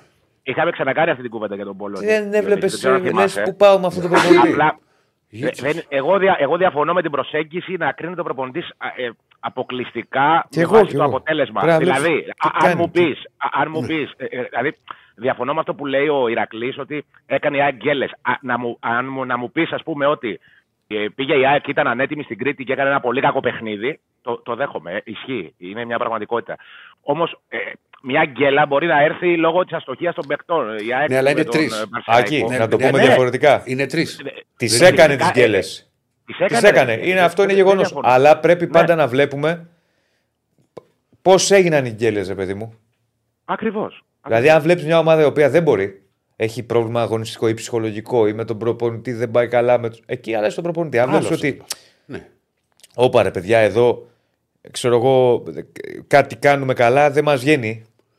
Κάποια στιγμή το ποδόσφαιρο αυτό θα στο δώσει. Μα συμφωνώ. συμφωνώ. Άλλο να ξέρεις στο τι, δώσει. παι- Μεγαλύτερο Και- παράδειγμα. Και να σας το δώσει, παιδιά. Μεγαλύτερο Εγώ παράδειγμα. έχω το κόλλημα ότι είναι Πολ για 11 αγωνιστικές. Ναι, μεγαλύτερο Δεν ξέρω τι παράδειγμα. θα γίνει τη Να- 12. αν, το πάμε, αν το πάμε Πολ για 11 αγωνιστικές, κατά τη γνώμη μου, ε, δεν λέω ότι ο Μαρτίνες μπορεί να γίνει ο καλύτερος προπονητή στον κόσμο ο άνθρωπος. Δεν, δεν ξέρω. Σε σχέση με το τι έχουμε δει, πιο πολύ θέση έχει σε αυτή την τετράδα ο Παύλο Γκαρσία, κατά τη γνώμη μου. Γιατί ο Παρσεραϊκό αυτό το έχω Βεβαίως. ξαναπεί. Για μένα Θα, είναι θα συμφωνήσω η- η- μαζί η- σου. η- η- Το είπα η και για τον ομάδα- Βόκολο εγώ πριν. Ποιο η βγάζουμε; καλύτερη είναι ο, ναι, και ο Βόκολο. Μην βγάζουμε το, συνέχεια το ποιο βγάζουμε σου. Μα πρέπει κάποιος να βγάλουμε για να βάλουμε τέσσερις. Είναι η καλύτερη Ποιους είναι ο Φώτης βγάζουμε. και η ομάδα Αυτό που είναι έχουμε το- δει ο Παρσεραϊκός. Α, Ε, εγώ, πολύ εγώ, ωραία. το πάω μεταξύ, εγώ το πάω μεταξύ Αλμέιδα και Γιωβάνοβιτς. Ε, θεωρώ Όχι, ότι... λέω ποιους βγάζουμε για να βάλουμε Μα βγάζει, βόκολο. προ, βγάζει προφανώς Λουτσέσκου Μαρτίνε το Βάκη. Βόκολο. Ε, Ρε παιδί μου, ο Γκαρσία, Μαρτίνες δεν Γκαρσία. έχει ακόμα δείξει. Ο, ο, ο Μαρτίνες δεν έχει ακόμα δείξει κάτι. Ε, έχει, μα- έχει συμμαζέψει τον Ολυμπιακό, όχι ότι δεν έχει κάνει τίποτα ο άνθρωπος προς Θεού. Απλά δεν είναι να μπει ε, ο καλύτερος προπονητής του πρώτου γύρου για παράδειγμα. Βγαίνει το ο παιχνίδι με Μαρτίνες, τον κατά- κατά τη γνώμη Παναθηναϊκό. μου. Βγαίνει το παιχνίδι με τον Παναθηναϊκό. Ωραία, τα συζητήσαμε πριν. Ο Ολυμπιακός έχει ακριβώς τα ίδια αποτελέσματα από τον Παναθηναϊκό. Τα ίδια. Με νέο Ναι, ρε πρόβλημα. Ηρακλή, αλλά στα δύσκολα παιχνίδια. ο Λε- Δηλαδή ο Ολυμπιακός έχει παίξει τρία δύσκολα παιχνίδια. Έχει παίξει με την ΑΕΚ την στην ΑΕΚ, Φιλαδέλφια, Μια χαρά με βγαίνει τον το παιχνίδι. Παναθηναϊκό. Με τον, α, να σου πω, περίμενε. Με Ναι. τον Παναθηναϊκό στο ένα ημίχρονο πες, στο Καραϊσκάκι. Και Δεν με τον ήταν ΠΑΟΚ καλός, στο αλλά δεν ξέρεις τι θα Καραϊσκάκι. γινόταν. Με τον Πάο Ωραία, είναι τραγικός. το Παναθη- Τραγικός. το Παναθηναϊ- Τραγικός. Από, τα τρία, από τα τρία δύσκολα παιχνίδια, δυόμιση πες, γιατί το ένα δεν τελείωσε. Ο Ολυμπιακός έχει ένα καλό 20 λεπτό στη Φιλαδέλφια. Πολύ. Δεν έχει, δεν έχει άλλο καλό διάστημα. Ναι. Δε- ε, διάστημα στο παιχνίδι. Άσχετα αν κερδίζει ή αν χάνει. Τώρα, το αν κερδίσει ή αν χάνει, για παράδειγμα, Ναι. ε, πήγε στην Τρίπολη. Ε, μπορεί να μην έπαιζε καλά, δεν είχα εικόνα του παιχνιδιού. Μπήκε μέσα ο Φορτούνης, έχει την ποιότητα, έχει τους παίχτε, έχει την ποιότητα να ξεκλειδώσει τέτοια παιχνίδια. Ναι. Δεν μπορεί να πιστωθεί στον προπονητή ε, το ότι ο Ολυμπιακός έχει κάποιε φοβερές Κάτσε, μονάδες. κάτσε, βρε- κάτσε βράκι μου. Ναι. Άμα μπει αλλαγή Ναι. ο Λιβάη σε ένα μάτσο σε- αν, που είναι το μάτσο 1-1 και σου βάλει τον γκολ, δεν είναι η ποιότητα του Λιβάη; Είναι η ποιότητα του Λιβάη, εννοείται. Δηλαδή, Δεν θα το πιστώσω στον προπονητή ότι έβαλε τον Λιβάη. Στον προπονητή θα πιστώσω άλλα Καλά, πράγματα. οκ. Στον προπονητή θα πιστώσω ότι η ομάδα δεν αλλάζει ταυτότητα, ότι παίζει ένα ποδόσφαιρο πρωτοποριακό με πολύ ψηλή ένταση, ότι είναι γυμνασμένοι καλά, ότι γουστά, το Βεβαίως, γουστάρουν όλοι οι παίκτες, βεβαίως. Ε, ότι Απλά βγάζει η- πολύ η- καλά τα εμένα, βάνια. εμένα Αυτό μία δεν από το- τις δεν ενστα- το μία- έβαλε μία τον από τις Λιβάη αλλαγή. ενστάσεις μου είναι ότι εσύ και ο Διονύσης, ο Διονύσης για περισσότερο χρόνο έχει την εικόνα του Γιωβάνοβιτς, τον τρόπο με τον οποίο δουλεύει, το τι κάνει. Εσύ έχεις τον, ξέρεις τον Αλμέδα πολύ καλά και ο κόσμος από Σίγουρα, από πέρυσι. σίγουρα. Και Παίζει πολύ συναισθηματικό μεγάλο είναι το ρόλο θέμα αυτό. σε έναν βαθμό. Απλά, αλλά είναι ε, και αλλά δεν πρακτικό. μιλάμε για το τι έχει γίνει πέρυσι. Ποιος είναι καλύτερος Ακριβώς. προπονητής. Αλλά ακόμα. Μιλάμε ποιος είναι τώρα. Εγώ σου λέω ακόμα. Είναι ξεκάθαρο ότι ο, στα δικά μου μάτια ο Μαρτίνεθ το ψάχνει. Και είναι λογικό. Ένα λεπτό, ρε Ηρακλή. Και Συγγνώμη, είναι να λογικό. καταλάβω. Τι λέ- δηλαδή, εσύ θεωρείς ότι η εικόνα του Μαρτίνεθ μέχρι στιγμής, η οποία δεν, εγώ δεν το. ίσα ίσα ο άνθρωπος έχει μαζέψει τον Ολυμπιακό που ήταν πολύ ε, δύσκολη η κατάσταση. Είναι Ε, και μπορεί ο- να βγει και ο Γενναι- καλύτερος αύριο μεθαύριο. Γενναι και στους αριθμούς και μπορεί να βγει και ο καλύτερος. Η, η εικόνα του μέχρι τώρα δηλαδή σου δείχνει την εικόνα του καλύτερου προπονητή στο πρωτάθλημα. Ε, Εγώ δεν μπορώ να το Όχι. πω αυτό. Αυτό όμως που μου δείχνει είναι ότι ο Ολυμπιακός στις 11 αγωνιστικές έχει πάρει τα αποτελέσματα που ήθελε. Άντε Ένα πάλι μάτς με δεν τα Ναι. είναι. αποτελέσματα. Δεν Ωραία, οφείλεται Ηρακλή. όμως αποκλειστικά στον Ο προπονητή. Γιωβάνοβιτς Το των αποτέλεσμα. 10 ετών. Ναι. Των 10 ετών, ε. 10 ήττε. Έδειχνε. πρα- Δηλαδή, αν ήσουν πρόεδρο εσύ στον Παναγιώτο, τον κράταγε ή δεν τον κράταγε. Δίκηση. Τώρα να τα θυμάμαι και καλά, αλλά. Είχε 10 ήττε την πρώτη χρονιά. Θυμάμαι που έλεγες στις εκπομπές σας. Ότι εγώ με τις 10 ήττε βλέπω προοπτική. Ναι. Ενώ με τις 10 νίκες στον Πόλωνη δεν έβλεπα προοπτική. Άρα θέλω να σου πω δεν είναι μόνο το αποτέλεσμα. Είναι το αποτέλεσμα βεβαίως, όλοι το θέλουμε. Αλλιώς τι θα κάνεις χωρίς αποτέλεσμα. Αλλά να βλέπεις και κάτι που μπορεί να σε διορθώσει, να σε, να σε εξελίξει. Όχι, ε, εγώ πιστεύω ότι βλέπει ο Ολυμπιακός κάτι που μπορεί να εξελιχθεί. με τον Βεβαίως. Γκαρσία. Δεν λέω ότι δεν διαφο- βλέπει. δεν- δεν λέω Αλλά ότι μην δεν κοιτάμε βλέπει. μόνο Απλά- το αποτέλεσμα. Ναι, α, συμφωνούμε, συμφωνούμε σε αυτό. Συμφωνούμε. Δεν είναι Ε, μόνο. Και ε, δι- διαφωνώ και σε κάτι με τον Διονύση που είπε πριν. Ε, ξέρεις τι, εγώ δεν πιστεύω ότι ο Παναθηναϊκός, πώς να το πω, ο Παναθηναϊκός έχει πιο σταθερή απόδοση σε σχέση με την ΑΕΚ. Εγώ ε, αυτό που πιστεύω είναι ότι ο Παναθηναϊκός είναι πιο αποτελεσματικός σε κάποιες κακές του μέρες, ενώ η ΑΕΚ δεν είναι.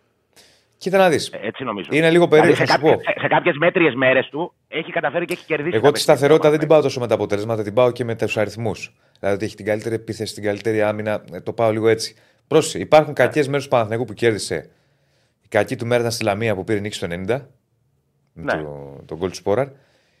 Υπάρχει κακή μέρα που δεν κέρδισε με την ΑΕΚ. Δηλαδή δεν του έδωσε το ποδόσφαιρο κάτι παραπάνω από αυτό που δικαιούταν. Δεν δικαιούταν, ήταν καλύτερη ΑΕΚ. Υπάρχουν όμως και μέρες.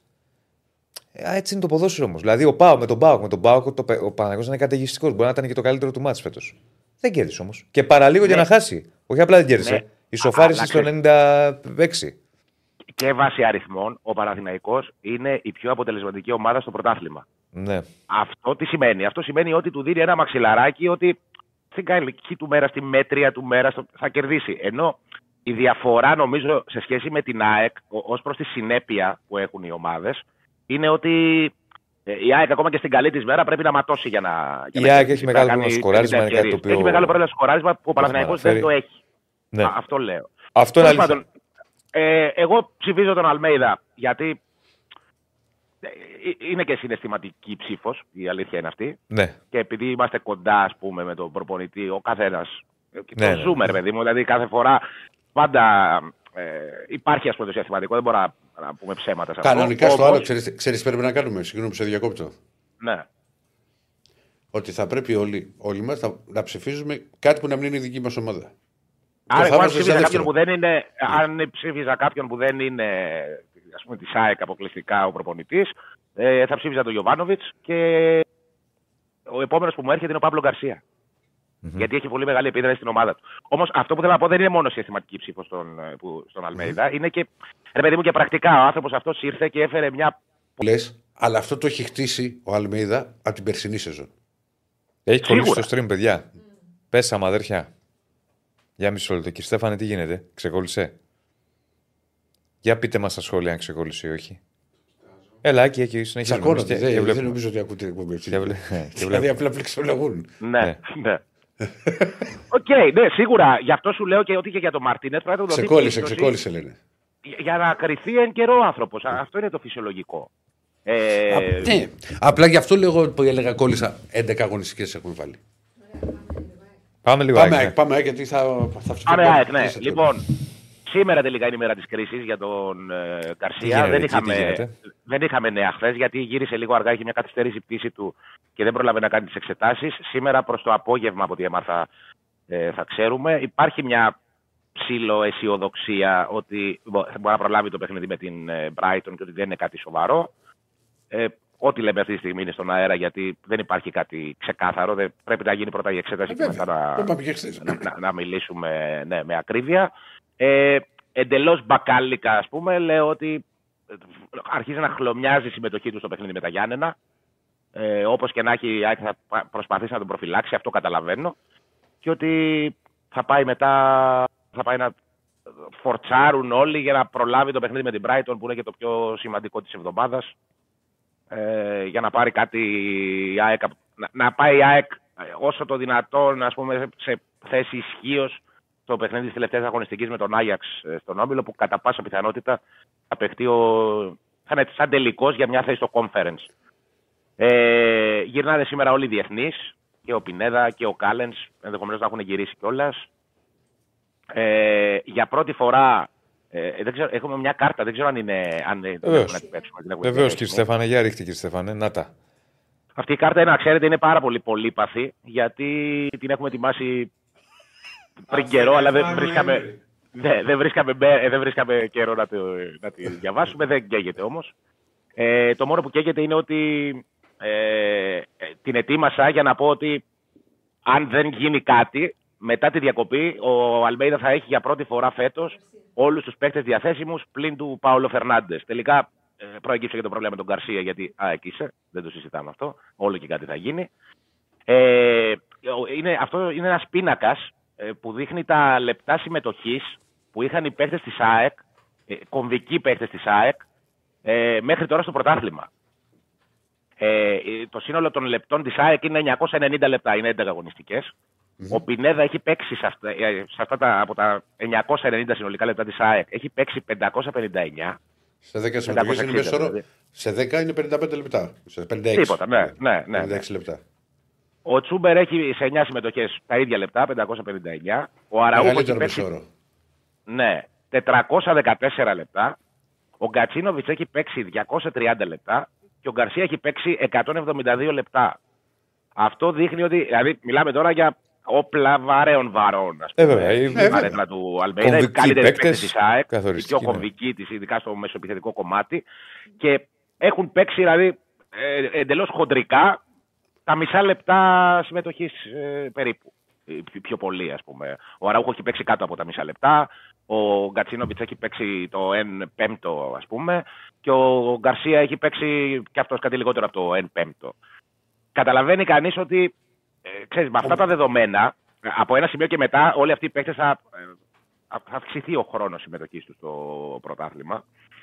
Ε, και συνεπώς θα αυξηθεί και η, η δυναμική της ΑΕΚ, ε, ειδικά στο μεσοεπιθετικό κομμάτι. Πλησιάζει νομίζω ε, αυτή τη στιγμή που ε, νομοτελειακά θα έρθουν πράγματα που, που λείπουν στην ομάδα, όπως η συμμετοχή τόσο σο- σημαντικών παικτών της, όσο και τα γκολ των, ε, των επιθετικών. Και νομίζω ότι από αυτό τον πίνακα, και το συμπέρασμα που βγαίνει είναι ότι η ΑΕΚ ε, μέχρι στιγμής στο πρωτάθλημα είναι γύρω στο 60%.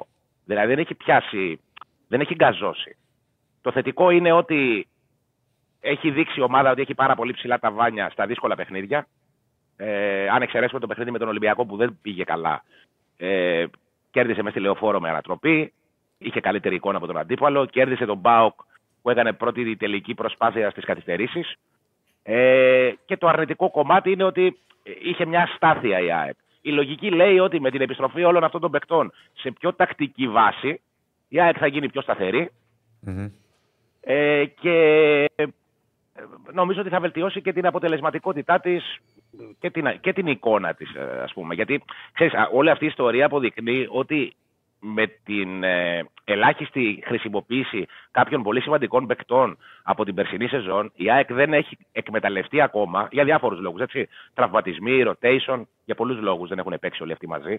Η ΑΕΚ δεν έχει εκμεταλλευτεί ένα πολύ σπουδαίο όπλο που είχε από την περσινή σεζόν, που είναι η ομ- η ομοιογένεια. Γιατί η ΑΕΚ είναι μια ομάδα που έχει κρατήσει το περσινό ρόστερ, έχει κρατήσει τον Αλλά ίδιο δεν- δεν προπονητή, παίζουν έχει πολύ. κρατήσει το ίδιο στυλ παικ- του παιχνιδιού. Παρ' όλα αυτά, αυτοί οι παίκτες δεν παίζουν πολύ μαζί. Όταν παίξουν, νομίζω ότι από το 60% Εντάξει, θα ναι. πάει κοντά στο Βέβαια, 90% η Υπήρχαν, δυναμική. υπήρχαν ενάκι και το, υπάρχει και ενάκι και το, το γεγονός της Ευρώπης. Ότι υπάρχει μέσα η Ευρώπη που χρειάζεται να κάνει ε, και rotation να μην τους βάλει Κυριακή Πέμπτη. Σίγουρα, Πέμπτη, Κυριακή. σίγουρα, σίγουρα. Υπήρχαν και Σίγουρα. τραυματισμοί. Εντάξει, του Απλά Λιβέρνη πλέον, τραυματισμοί. ε, Δεν- δεν είναι. ναι, ναι, σίγουρα, σίγουρα. Ε, η Ευρώπη όμως, τα παιχνίδια στην Ευρώπη θα λιγοστέψουν γιατί είτε η ΑΕΚ θα αποκλειστεί, που το απέφχομαι, ε, είτε θα Ή θα πάει προκριθεί στο και θα παίξει λιγότερα παιχνίδια. Δηλαδή θα είναι knockout μετά, δεν θα είναι όμιλοι που θα έχει Ναι, βέβαια. συνέχεια μάτς. Οπότε σε κάθε περίπτωση όλοι αυτοί οι παίκτες θα δουν τον χρόνο συμμετοχής τους να αυξάνεται Μάλιστα. και η ΑΕΚ θα είναι σε μια πολύ ευχάριστη θέση. Και, ε, νομίζω ότι με αυτή τη λογική και με αυτή την ε, προσέγγιση μπορεί να πλησιάσει τα περσινά της στάνταρ ακόμα πιο πολύ. Ωραία. Έγινε. Αυτά. Άκη, σε ευχαριστούμε Καλή πολύ. συνέχεια. Γεια Γεια χαρά. χαρά μου. Πρωτού προχωρήσουμε, να πω ότι ο δεύτερος, το δεύτερο μάτι της Εθνικής για την πρόκληση στο Euro, αν προκριθούμε από το. Αν πάρουμε την πρόκληση κοντά στο Καζακστάν, θα είναι εκτός έδρας. Έγινε κλήρωση. Ναι, δεν μας έκανε Ε, το καλά, χατήρι. άμα περάσω δηλαδή, στο καυτό Λουξεμβούργο. Εντάξει. Είναι ταξίδι, δεν το λέω εγώ. Γεωργία. Ε, καλά, το Λουξεμβούργο δεν είναι και στο διόλυτημάνα. Όχι, ρε παιδί μου, αλλά έχεις μια διαδικασία. Αν αλλιώς να είστε τώρα ξενοδοχείο, λεωφορείο, γήπεδο, και αλλιώς τώρα μπες αεροπλάνα, κάνει ράνι. Όπως και να το κάνουμε, είναι πιο καλό στην έδρα σου. Γλιτώνεις αυτή την ταλαιπωρία. Άρα λοιπόν, Εντάξει, Γεωργία, ναι. Μπορεί να είναι και καιρός εκεί και θα είναι και. εγώ το λέω η όλη διαδικασία. Ναι. Άρα στο Αεροπλάνο, Λουξε- αν περάσει το Λουξεμβούργο- πήγαινε ξενοδοχείο, άλλο. Α, α, Εντάξει, το εκτός είναι εκτός. Αν περάσουμε λοιπόν, θα παίξουμε εκτός. Τι, Είτε Γεωργία είτε Υποτιμάτε Λουξεμβούργο. τη Γεωργία. τι λες; Την υποτιμάτε. Εγώ θεωρώ ότι είναι δύσκολο το Καζακστάν. Εγώ θεωρώ ότι είναι δύσκολα και τα δύο μάτς. Βήμα-βήμα, παιδιά, έχουμε πρώτα Καζακστάν και βλέπουμε.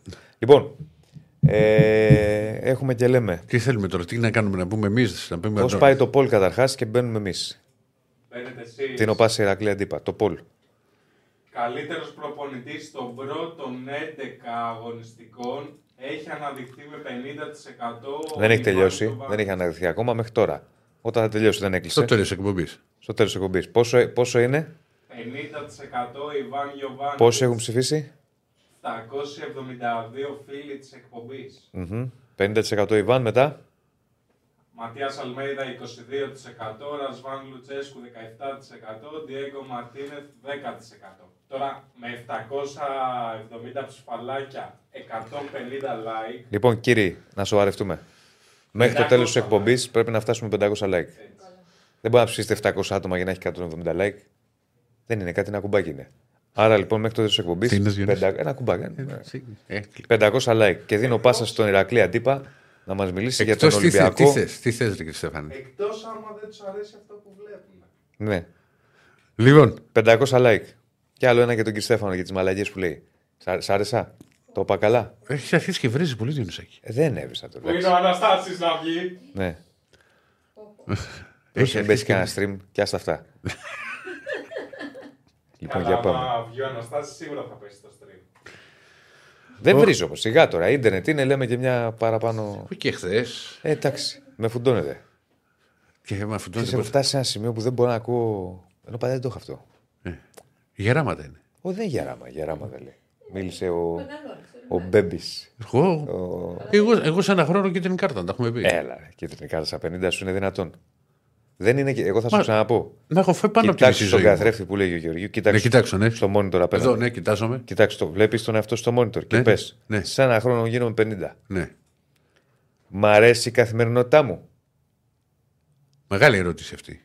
Αυτή είναι η ερώτηση. Όχι. Δεν δεν πιάσεις Και κρίση. κάνει κάνεις την αυτοκριτική, κοιτάς και λες: Μ' αρέσει αυτό, αυτό, αυτό. Το δεν μεταξύ, μου αρέσει αυτό, Έχεις αυτό το κακό και με τα αυτό. ακουστικά ότι είναι σαν να έχω στέκα στα μαλλιά. Ναι, μου αρέσει αυτό, αυτό και αυτό. Άκουσε με, άστεγα. Ναι. Δεν μου αρέσει αυτό. Όλα δεν μ' αρέσουνε. Δέκα πράγματα. Τι προσπαθώ να αλλάξω. Το αυτά θέμα που είναι δεν τι μ' μπορείς αρέσουν να αλλάξεις. Και τι μπορώ να βελτιώσω. Αυτοβελτίωση. Όχι αυτοβελτίωση. Ποιος είναι με τον Τάκη Τσοκαλά που έχει κάνει τώρα που κάνει κάτι τέτοια στο Instagram; Δίνει συμβουλέ αυτοβελτίωσης. Κάτσε ρε Διονύση, μισό λεπτό. Ναι. Έκανε και με το sneak. Μπορώ. Έκανε, έπαιξε ρουλέτα. Φοβερό. Για πες. Έχω καεί με αυτά τα. Λοιπόν, δεν τα παρακολουθώ όλα εγώ αυτά. Άντε, πάμε. Πάμε στη μεγάλη Όχι, ομάδα. πες. Θα πάμε σε. Ε, τι, τι, για την Κάτσε, αυτοβελτίωση; Είχαμε μια κουβέντα. Κάτι πήγες να πεις. Θα πάμε. Α κάνουμε Όχι. και δύο και δέκα. Δεν έγινε κάτι. Κάτι πήγες να πεις. Είναι, πο- είναι πολύ μεγάλη συζήτηση το να πεις ότι το τι μπορείς να θες και να αλλάξεις. Το θέμα είναι το Τι τι είναι μπορείς να να αλλάξεις. βελτιώνεσαι καθημερινά. Εγώ αυτή είναι Ε, να άποψή μου. βελτιώνεσαι καθημερινά. δεν Όσο γίνεται. μπορείς να βελτιώνεσαι. Εντάξει. Ε, δεν θα πάω. Ψυχικά, πνευματικά, Ε, σωματικά. ψυχικά δεν με αφήνεις να ηρεμήσω. Εγώ. Εγώ θα αφήνω να ηρεμήσεις. Λοιπόν. Επειδή έχει κόλλη μαζί με τον Μαρτίνεθ και ότι δεν και καλά πρέπει να είναι κορυφαίος, ο κόσμος μιλάει. Τέταρτο τον έχει βγάλει. Τσίμπα, Μην τσιμπάς, μην τσιμπάς. Σε τσίμπα, πειράζω. Τσίμπα. Τσίμπα. Για πες. Άσε το. Ο, ο κόσμος, εγώ σέβομαι την άποψη του. Δεν αλλάζει Τη όμως δική μου δεν τη σέβεσαι. Ε, Που πώς μου δεν τη λες σέβομαι. ότι. Ε, δεν τη σέβομαι. Που- Διονύση μου. Γιατί; Ε, στο μεγάλο μάτς, ο, ο coach σου έχασε από την ΑΕΚ. Με ανατροπή μέσα στη λεωφόρο. Δεν το μετράς. Και τι έγινε. Ε, τι και τι έγινε; Μεγάλο μαθιό Ολυμπιακό. Και εσύ ο Πάο και έφαγε. Με, με, με διέσυρε. Άρα- Ντροπή. Βεβαίως. Αλλά εγώ έχω το ελαφρυντικό ότι είναι νέος προπονητής. Όχι προπονητής που είναι τρία Τώρα, αυτό χρόνια. που λες, καταλαβαίνεις ότι είναι παιδικό. Ε, καθόλου. Ακούει και ο Μα μου Αντώνης. λες τώρα ότι. Περίμενε, κάτσε, κάτσε για να το καταλάβω. Ναι. Δεν σέβομαι την άποψή σου, μου λες. Δεν μου τη σέβεσαι. Όχι, εσύ δεν σέβεσαι. Εσύ, δική μου. και εσύ δεν σέβεσαι τη δική μου. Να σου εγκεφαλικό έχεις πάθει. Άλλα λέμε πριν από 10 χρόνια, άλλα λέμε τώρα. Διονύση, Διονύση, άσε να πάω Ολυμπιακό. Τσίμπησες πάλι. Δεν τσίμπησα, ρε Διονύση. Μην πάμε πάλι στον. Θα πάμε στον Ολυμπιακό. Περίμενε, είχαμε μια κουβέντα. Να ξέρεις και σου λέω λοιπόν, Ωραία για την αυτοβελτίωση. Να ξέρεις Ναι. σκέφτομαι να κουρευτώ σοβαρά. να τα κουρέψεις όλα. Όχι κοντό. Και τι καρεδάκι. Όχι καρεδάκι γιατί θα με σαμπούλει. Ε, πώς θες να τα κάνεις; Ε; Πώς θες να Ένα περίεργο. Τι εννοείς, κάτσε, έχω περίμενε ένα τώρα. δυναμικό. Κάτσε, Πες γιατί το. δεν- δεν πάμε καλά. σήμερα. Ρίχτω. Έχει δει αυτό που κάνουν οι γυναίκες εδώ που είναι λες και. Σαν την ουρανία Μιχαηλιάκου. Ένα μπολάκι. Βα- Βάλε ουρανία Μιχαηλιάκου, λες, έχουμε. τι λες, έχουμε. Παίζω, Δεν παίζω. Δεν υπά- Τι λες, παιδάκι, που θα κάνω τώρα το. Ωραία, πώς θες να τα Όχι, ξυρίσματα και τέτοια δεν κάνω εγώ. Πώς θες να τα Πώς το κάνεις; έλεγες στο ξύρισμα, Σβήσιμο, άλλο είναι το σβήσιμο. εσύ. το σβήσιμο. Πώς θες να τα κάνεις; Πάνω, ε, προσπάς, Να έχει προσπάθησε- λίγο μαλλί, ρε παιδί μου, Ναι. αλλά να, να τα κόψω όμως. Ωραία. Άκου, περίμενε, Αλλά, κάτσε όχι- να αλλά όχι συνοηθούμε. δεν σύλλα τώρα εδώ Κα- Playmobil. Κάτσε να σου ενθούμε. Να έχει λίγο μαλλιά να τα κόψω. Ε, κα- πε- δύο Δεν λεπτομέρειες. το έχω στο μυαλό μου. Γιατί το έκλεισε το. Εντάξει τώρα τι να βλέπουμε. Αυτοδυναμία Ιβάν Μόνο Δεν σου. σου είπα μέχρι το τέλος. Μόνος εσύ αποφασίζεις. Τι, τι πρωτοβουλίες παίρνεις; Για τα μαλλιά ήθελα να βάλω. Όχι, θα ρωτάς. Πώς, πώς να Υπάρχει λόγος. Πες ότι τώρα βλέπει ο Λουτσέσκου και ο Γιωβάνος στην εκπομπή. Πού το ξέρεις, μας ρώτησες; Σε μαλώνω σήμερα. Δεν πειράζει. Έκλεισε Εγώ τώρα. θέλω- Θα- και τώρα όχι τίποτα άλλο, θα αφιζητούν. Θα λένε, ε, το κλείσατε το Πολ. Το κλείσατε το Πολ, θα έβγαινε ο Μαρτίνεθ. Ε, δεν θα βγει ο Μαρτίνε. Ναι, ρε παιδί. Ορίστε το παρά το λέει και ο, ο επίσημος. Ρωτάνε για αυτά, κύριε Στέφανε. Έχουμε εδώ ολόκληρη συντάκτρια δίπλα σου. Πρόσεχε γιατί μην την βλέπεις έτσι. Άμα αγριέψει, κούνια που σε Και κούνια. άμα αρχίσει να σε παίρνει τηλέφωνο, τελείωσες. Γεια σας. Λοιπόν, πάμε λίγο, θα πάμε στο ρεπορτάζ. Τι ακριβώς προσπαθώ να καταλάβω. Τελείωσε. Σε τόση ένα ώρα. λεπτό βγαίνεις. Προσπαθώ να Λοιπόν. καταλάβω τόση ώρα.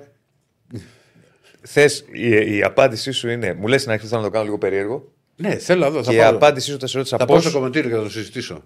Είναι ότι και να τα κόψω και να έχω μαλλί. Ναι, ρε παιδί μου, δεν σου πάει ούτε χέρι ούτε τέτοια. Πώς το έχεις Ε, στο να είναι μυαλό κάπως- σου, ρε παιδί μου. Να έχει όγκο. Να έχει όγκο. Ναι. Τζίβες, Να έχει τζίβες. όγκο. Να έχει όγκο κάπου εδώ και τέτοια. Τι να έχει όγκο, ρε Ρακλή. Πού είσαι το δεκαετία του 80. Ε, Βάζεις δεν θα κάνω λάκ. περμανάτ, ρε φίλε. Κάπως βα- να έχει το μαλλί, ρε παιδί μου, κάτι να έχει. Πάντω το δικό σου δεν το, κα- δεν το κάνω εγώ το σκότο ποτέ. Ναι, το, ο όγκος δεν καταλαβαίνω. Ε, να υπάρχει τρίχα. Να, υπάρχει, να έχει όγκο, δηλαδή να φουσκώνει. Να είναι ρε παιδί μου, κάπως, κάπως θα το δω. Α, έχει μύτες. Μύτες. Ε. Να έχει και μύτες και όγκο. Μύτες, περισσότερες μύτες. Μύτες. Ναι. Άμα, το σηκώ, άμα να σηκώσουμε ευρωπαϊκό, φίλε μου. Μύτες και όγκο. Άρα να είναι κάπως, κάπως μακρύ πρέπει να είναι. Ναι, θα είναι λίγο μακρύ, δεν γίνεται χωρίς μακρύ. Δίνει στο πλάι, ας πούμε, και ένα επάνω. Α, θα με, με το Έτσι σβήσει. όπως θα το λες, σβήσει, να- στο μυαλό μου έρχεται η Βάσο Παπαδρέου. Ναι. λοιπόν, και- Δηλαδή δεν μπορεί να μου έρθει κάποια άλλη. και μύτες και όγκο, η Βάσο Παπαδρέου είχε, είχε τέτοιο μάρι. Η Φάνη πάλι πετραλιά. Αυτές είχαν τέτοιο μυαλί. Ή αλλιώς μετά πάμε στη δεκαετία 80 Όχι, και πα- όγκος Καλά. και μύτες σε. Μύτες θα κάνουν περισσότερο, ρι- θα δω. Σε Δεν ρήτα ξέρω. Σακελαρίου. Σε τέτοια πράγματα πάμε μετά. Θα βάζεις και ζελέ για να το σηκώνεις έτσι. Θα βάλω Τι το ροζ πάθαμε. στο ζελέ. Κλιπ, ε, μην κάνω και τοποθέτηση προϊόντος. Λοιπόν, Πάμε, Ολυμπιακό. πάμε Ολυμπιακό. Έλα. Λοιπόν, ρίξτε την κάρτα για να ξεκινήσουμε κατευθείαν. Λοιπόν, εδώ έχουμε ο κύριος 91,6. Το 91,6 Διονύση μου είναι το ποσοστό που βγαίνει από τους αγώνες που έχει παίξει ο Ρέτσος και θα μπορούσε να έχει αγωνιστεί στη φετινή σεζόν. Για τον, έχω βάλει το Ρέτσο φυσικά με αφορμή το γεγονός ότι θα λείψει στο μάτι με τον Πανετολικό.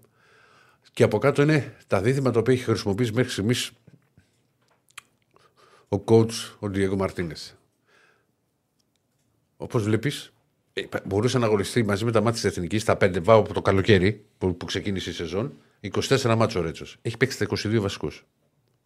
Και τώρα θα χάσει το τρίτο που θα είναι το 22 σε 25. Δηλαδή έχεις ένα ποσοστό να παίζει 91,6. Έχει ξεκινήσει να έχει 7, έχει 7 μάτς με το Φρέιρε, Παρτενέτ, μέχρι να τραυματιστεί ο Φρέιρε. Ανοίγω μια μικρή παρένθεση. Πάλι πίσω πάει, δεν θα προλάβει μάλλον ούτε και τη Φράιμπουργκ. Ειλικρινά, δηλαδή είναι από το μάτς στο οποίο δεν είχε αγωνιστεί ο Ρέτσος και είχε γίνει δίδυμο τον Ντόι Φρέιρε, γι' αυτό έχω βάλει το μάτς στο Πάτς Γιάννενα σε, α, σε παρένθεση. Από τότε λοιπόν Έχω- Κοντεύουμε δύο μήνες και ο Φρέιρε δεν μπορεί με τις υποτροπέ και τα προβλήματα και με ένα με νέο μικροτραυματισμό μένει συνέχεια πίσω. Ο Ρέτσος λοιπόν έχει παίξει 7 μάτς με τον Φρέιρε, άλλα τόσα με τον Ντόι 14 και, και 4 με τον Μπορόζο στον Ολυμπιακό 18 στα 19 και τώρα θα είναι 18 στα 20. Α, Βλέπουμε ότι δεν κάνει τις τρομερές αλλαγές ο Μαρτίνες. Είναι πολλά μάτς. Ναι, και το λέω γιατί θυμάσαι και σκέφτε εκπομπές και που δεν παραποντάρουμε στο Ρέτσο και χτύπα ξύλο ότι μπορεί να τραυματιστεί και τι το ένα και τι το άλλο. Και μέχρι και, και σήμερα και οι Γάλλοι γράφουν φοβερά σο- λόγια για το Ρέτσο και την εμφάνιση του κοντά στην Εθνική Γαλλίας.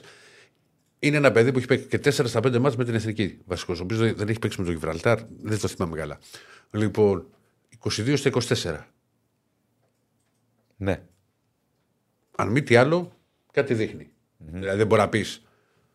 Τον εμπιστεύεται, δηλαδή τον εμπιστευόταν από την προετοιμασία που την είχα παρακολουθήσει μέχρι τώρα. Δηλαδή φαινόταν ότι πίστευε πολύ στο Ρέτσο Μαρτίνεθ και το βλέπεις ότι το παιδί έχει παίξει σε όλα τα μάτσα.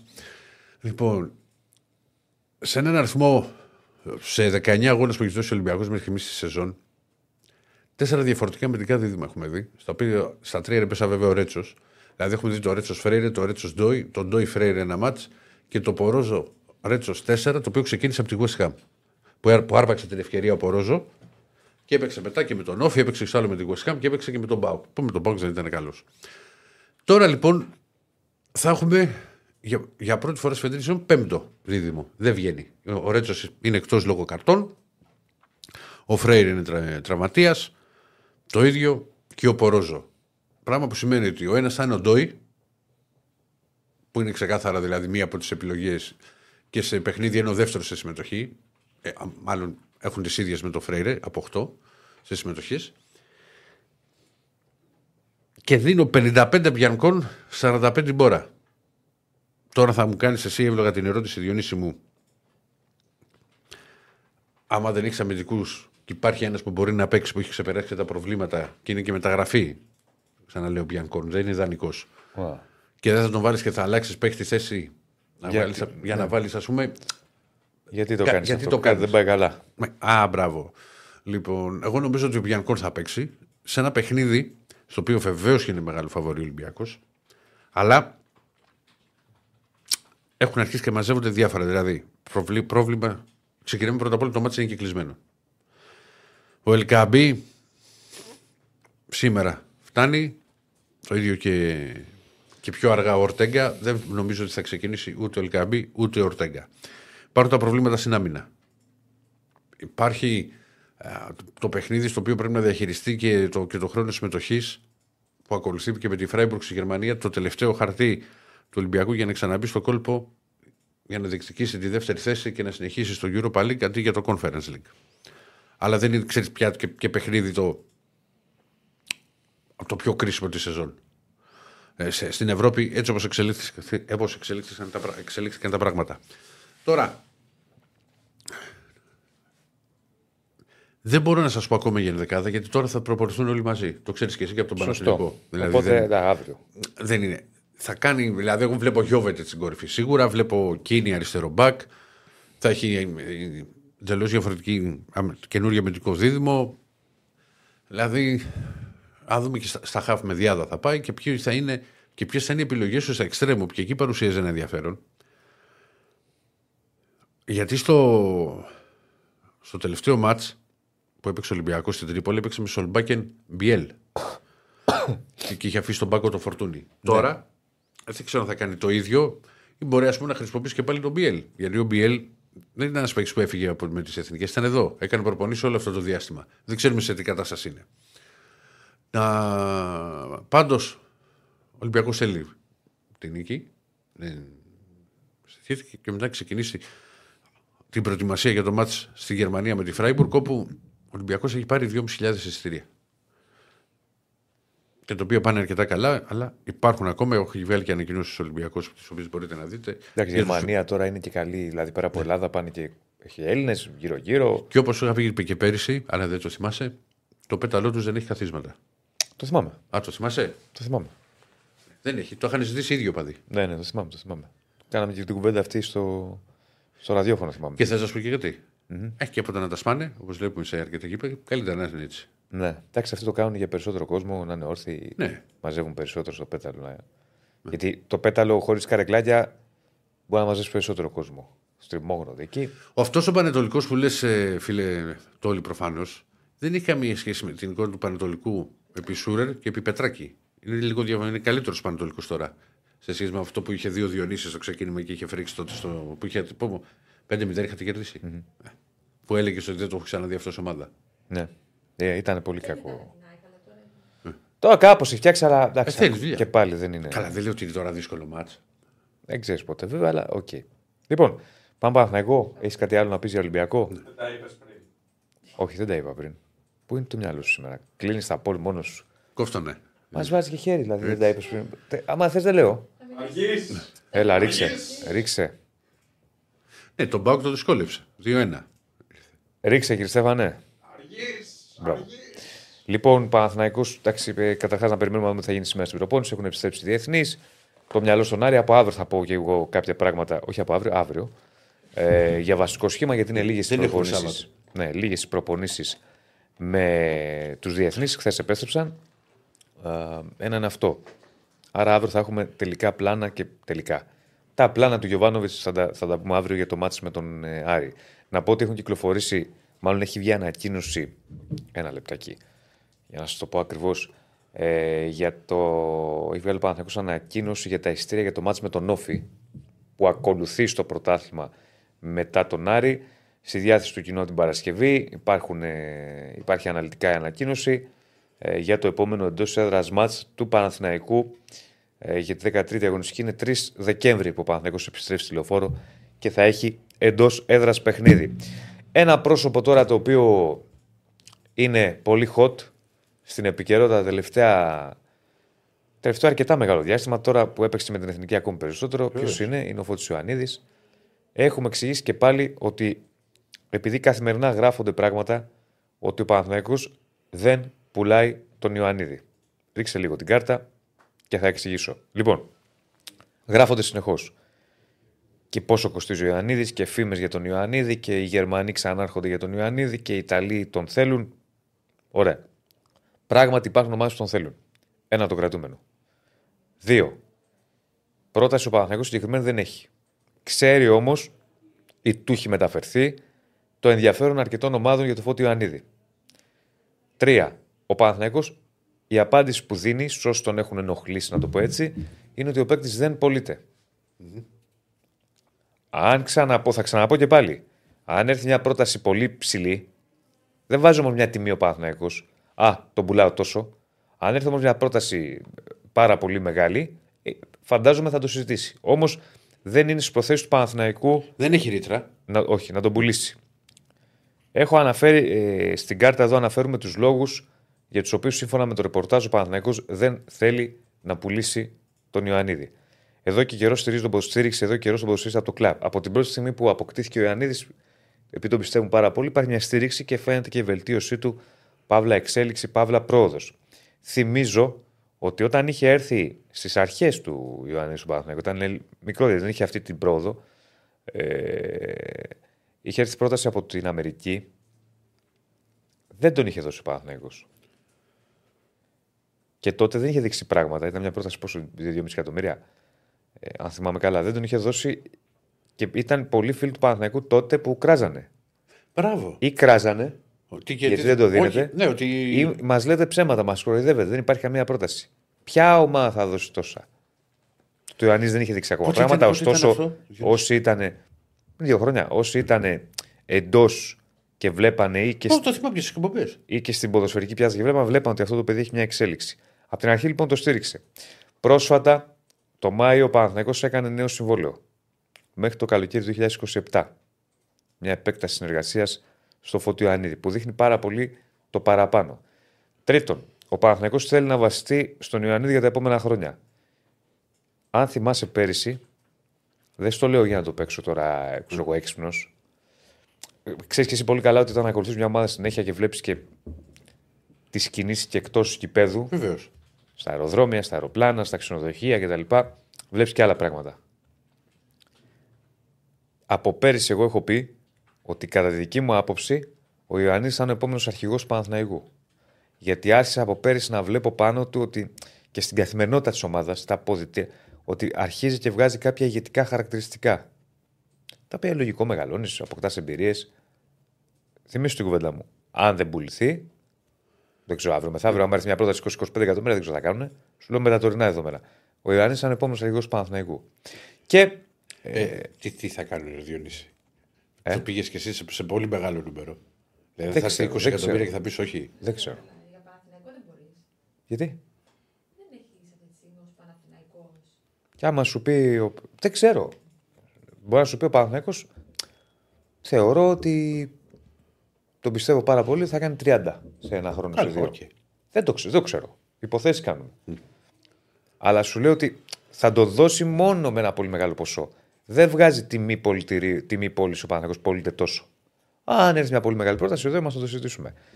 Ε, και το τέταρτο είναι ότι θέλει διατήρηση Ελλήνων και να μεγαλώσει τον ελληνικό του κορμό.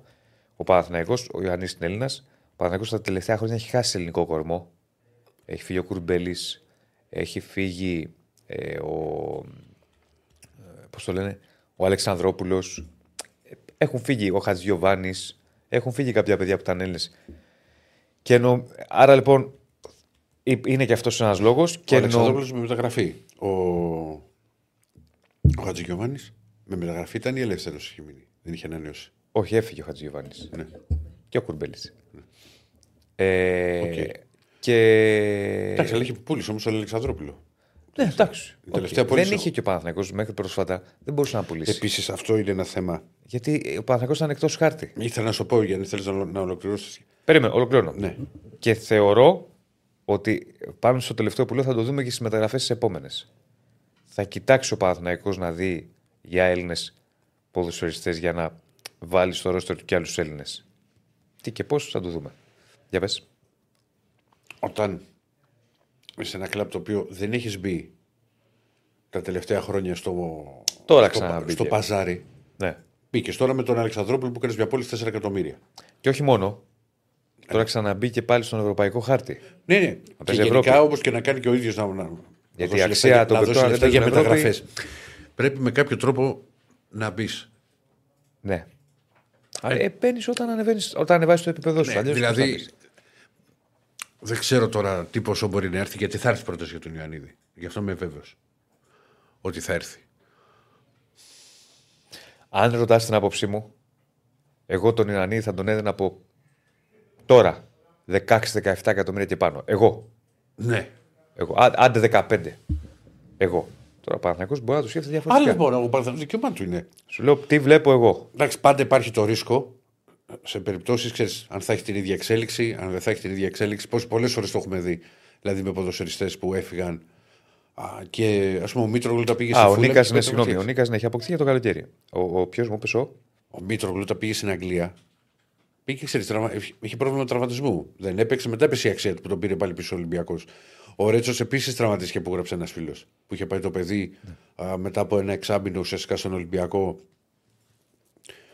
Πες τον τον Πορτογάλο. Κόλλησα. Το, ο Μπέντο.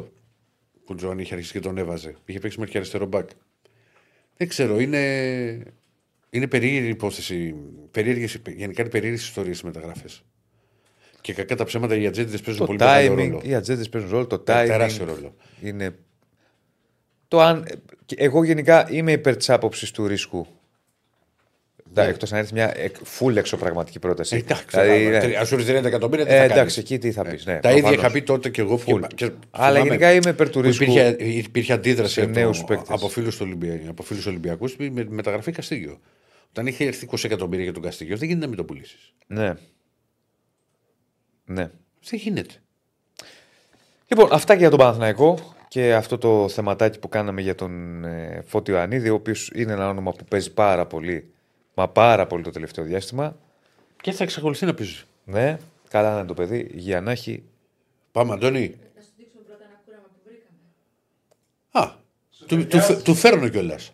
Του φέρνω κιόλας. Σου ταιριάζει. Αυτό, αυτό ήθελες. Ναι, κάπως έτσι. σω λίγο πιο μακρύ. Λίγο. Θα κουρευτείς έτσι; Ναι, γιατί; Αυτό περιέγραψε. Άκου να δεις. Ναι. Να, να την πω την αμαρτία μου. Να την πεις. Δεν θα σου πάει. Δεν θα μου πάει. Να σου πω γιατί δεν θα σου πάει. Γιατί; Γιατί εσύ έχει στρογγυλό πρόσωπο. Ε, το ξέρω, έχω πάρει τη μάνα μου. Ναι. Ο Μπρατ Πιτ δεν έχει στρογγυλό πρόσωπο, οι γωνίες. Οπότε θες κάτι Ε, θα διαφορετικό. κάνω μύτες. Θα τις καλύψουμε. Θες λίγο πιο. όχι τόσο κοντό. Ναι. Ε, λίγο πιο μακρύ, ναι. Πιο μακρύ, γιατί Λίγο, ναι. θα, θα φαίνεσαι πολύ μπουλής. Αλήθεια σου λέω. Ε, το ξέρω, αυτό είναι το πρόβλημα. Έχεις και για το στρογγυλό πρόβλημα. πρόσωπο, είσαι μπουγελόφατα. Δεν είμαι τι με στρογγυλός, τρώω ρε φίλε. Ναι, είναι το πρόσωπό σου Ε, έτσι. τρώω, στρογγυλό. δηλαδή δεν μπορώ να κρατηθώ. Δηλαδή ξύπνησα το μεσημέρι μετά το, τη σιέστα γιατί δεν θα πέθαινα. Έφαγα τρία μπελομακάρονα μου είχε πει στο ζάχαρο. Το ένα μετά το άλλο. Αν μπαμ μπαμ. Τρία μελομακάρονα έτσι. Ε, δεν μπαμ, μπαμ. κρατιόμουν. Φυσιολογικό. Και Μα μου εγώ είχε το- πέσει το Άστα, ζάχαρο. ρε, Ρε. άμα- και τώρα μου λέει πόσα χρόνια μου λέει θα κάνω, θα το πάρω απόφαση, θα κάνω Ε, καλά, έφαγα τρία διατροφή. μπελομακάρονα. Τι Θα έφαγα. κάνω ρε, αυτό, αδερφέ; θα- Ε, τι έφαγα; Όταν θα αποφασίσεις να κάνεις διατροφή, δεν τρώσει μελομακάρονα. Άσε με ρε Διονύση τη διατροφή τη δική σου Ε, τώρα ποια- με τις δεν σου λέω μπάρε. τη δική μου. Σου λέω εσένα. Εσύ δεν μου έχεις Ε, πει. κοτόπουλο Πάσχα. Εσύ δεν μου είχες πει ότι ήθελε να βάλεις μυαλό. Ε, να Κοτόπουλο κάνεις- Πάσχα με ρύζι.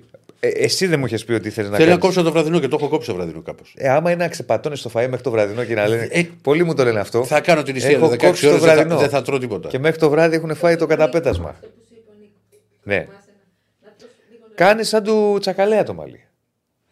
Ναι, και να δούμε λίγο, Αντώνη. Ναι.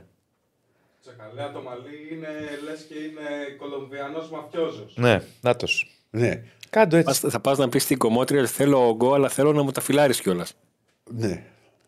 Καλά, μου είχε έρθει μια φορά. Θα γίνει Φίλε, δουλειά. άστο, μου είχε έρθει μια φορά στην εκπομπή με κάτι μύτες, σε κάτι αυτά. του Όχι, λέω, καρέ είχε φυσκεί. Μου το είχε κάνει λάθος αυτός. Καρεδάκι ήταν όνειρο. τι γίνεται; Πάμε κι εσύ. Α, τι να μας πει. Βλέπεις τώρα τι έκανες και Στέφανε; Οι υπόλοιποι ρεπόρτερ που θα θέλουν να πούν την άποψή τους για τον Έχω, προπονητή. έχω άποψη για το Πολ. Έχω άποψη για το Πολ. Αλλά έπρεπε να είχαμε και το Πολ. Το κλείσε. Έτσι, άρα Ο πατέρα. κ. Στέφανος εδώ αποφασίζουμε για διαδόση. Ναι. Για πες για το Πολ. 9 η ώρα το πρωί θα έρχεσαι. Εγώ είμαι ανάμεσα σε, Παρασκευή θα το κάνω. Παιδιά, να μιλήσω. Να άνθρωπος. μιλήσω, Αντώνη. είμαι ανάμεσα, Είσαι ανάμεσα. σε, σε Γιωβάνοβιτς και Λουτσέσκου. Ε, Γιωβάνοβιτς γιατί ε, ανέβηκε ο βαθμός δυσκολίας και απαιτήσεων και βάσει βαθμολογικού πίνακα ε, έχετε απεξέλθει σε αυτό. Και Λουτσέσκου γιατί είναι αυτή τη στιγμή ε, μπορεί να είναι στα χαρτιά μείον 5 αλλά στο γήπεδο είναι μείον 2 στη βαθμολογία και έχει ήδη περάσει την ομάδα του στον επόμενο γύρο στο conference με rotation το οποίο ήταν ακραίο. Γιατί το ερώτημα είναι για τις 11 πρώτες αγωνιστικές.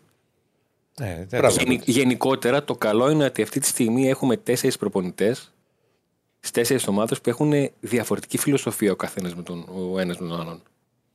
100%. Και όσο περνάει ο καιρός και όσο μένουν, αρχίζουμε και τη βλέπουμε και καταλαβαίνουμε τι θέλουν να κάνουν, πώς θέλουν να το κάνουν, αν τους βγαίνει, αν μπορεί να τους βγει και θέλουν να αλλάξουν πρόσωπα ή αν δεν τους βγαίνει καθόλου. Ακόμα αυτό δεν μπορούμε να το, Γιατί δεν είναι- να το πούμε για τον Μαρτίνες. Σου πω, Μπορεί κάποιο Είναι κάποιος φρέσκος. να πει ότι το, το ποδόσφαιρο του Αλμέιδα είναι το πιο ωραίο.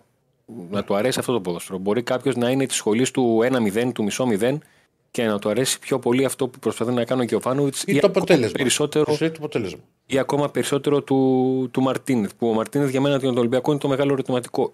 Είναι, έχει στοιχεία καλού προπονητή ε, και παιδεύεται λίγο να το, να το δώσει.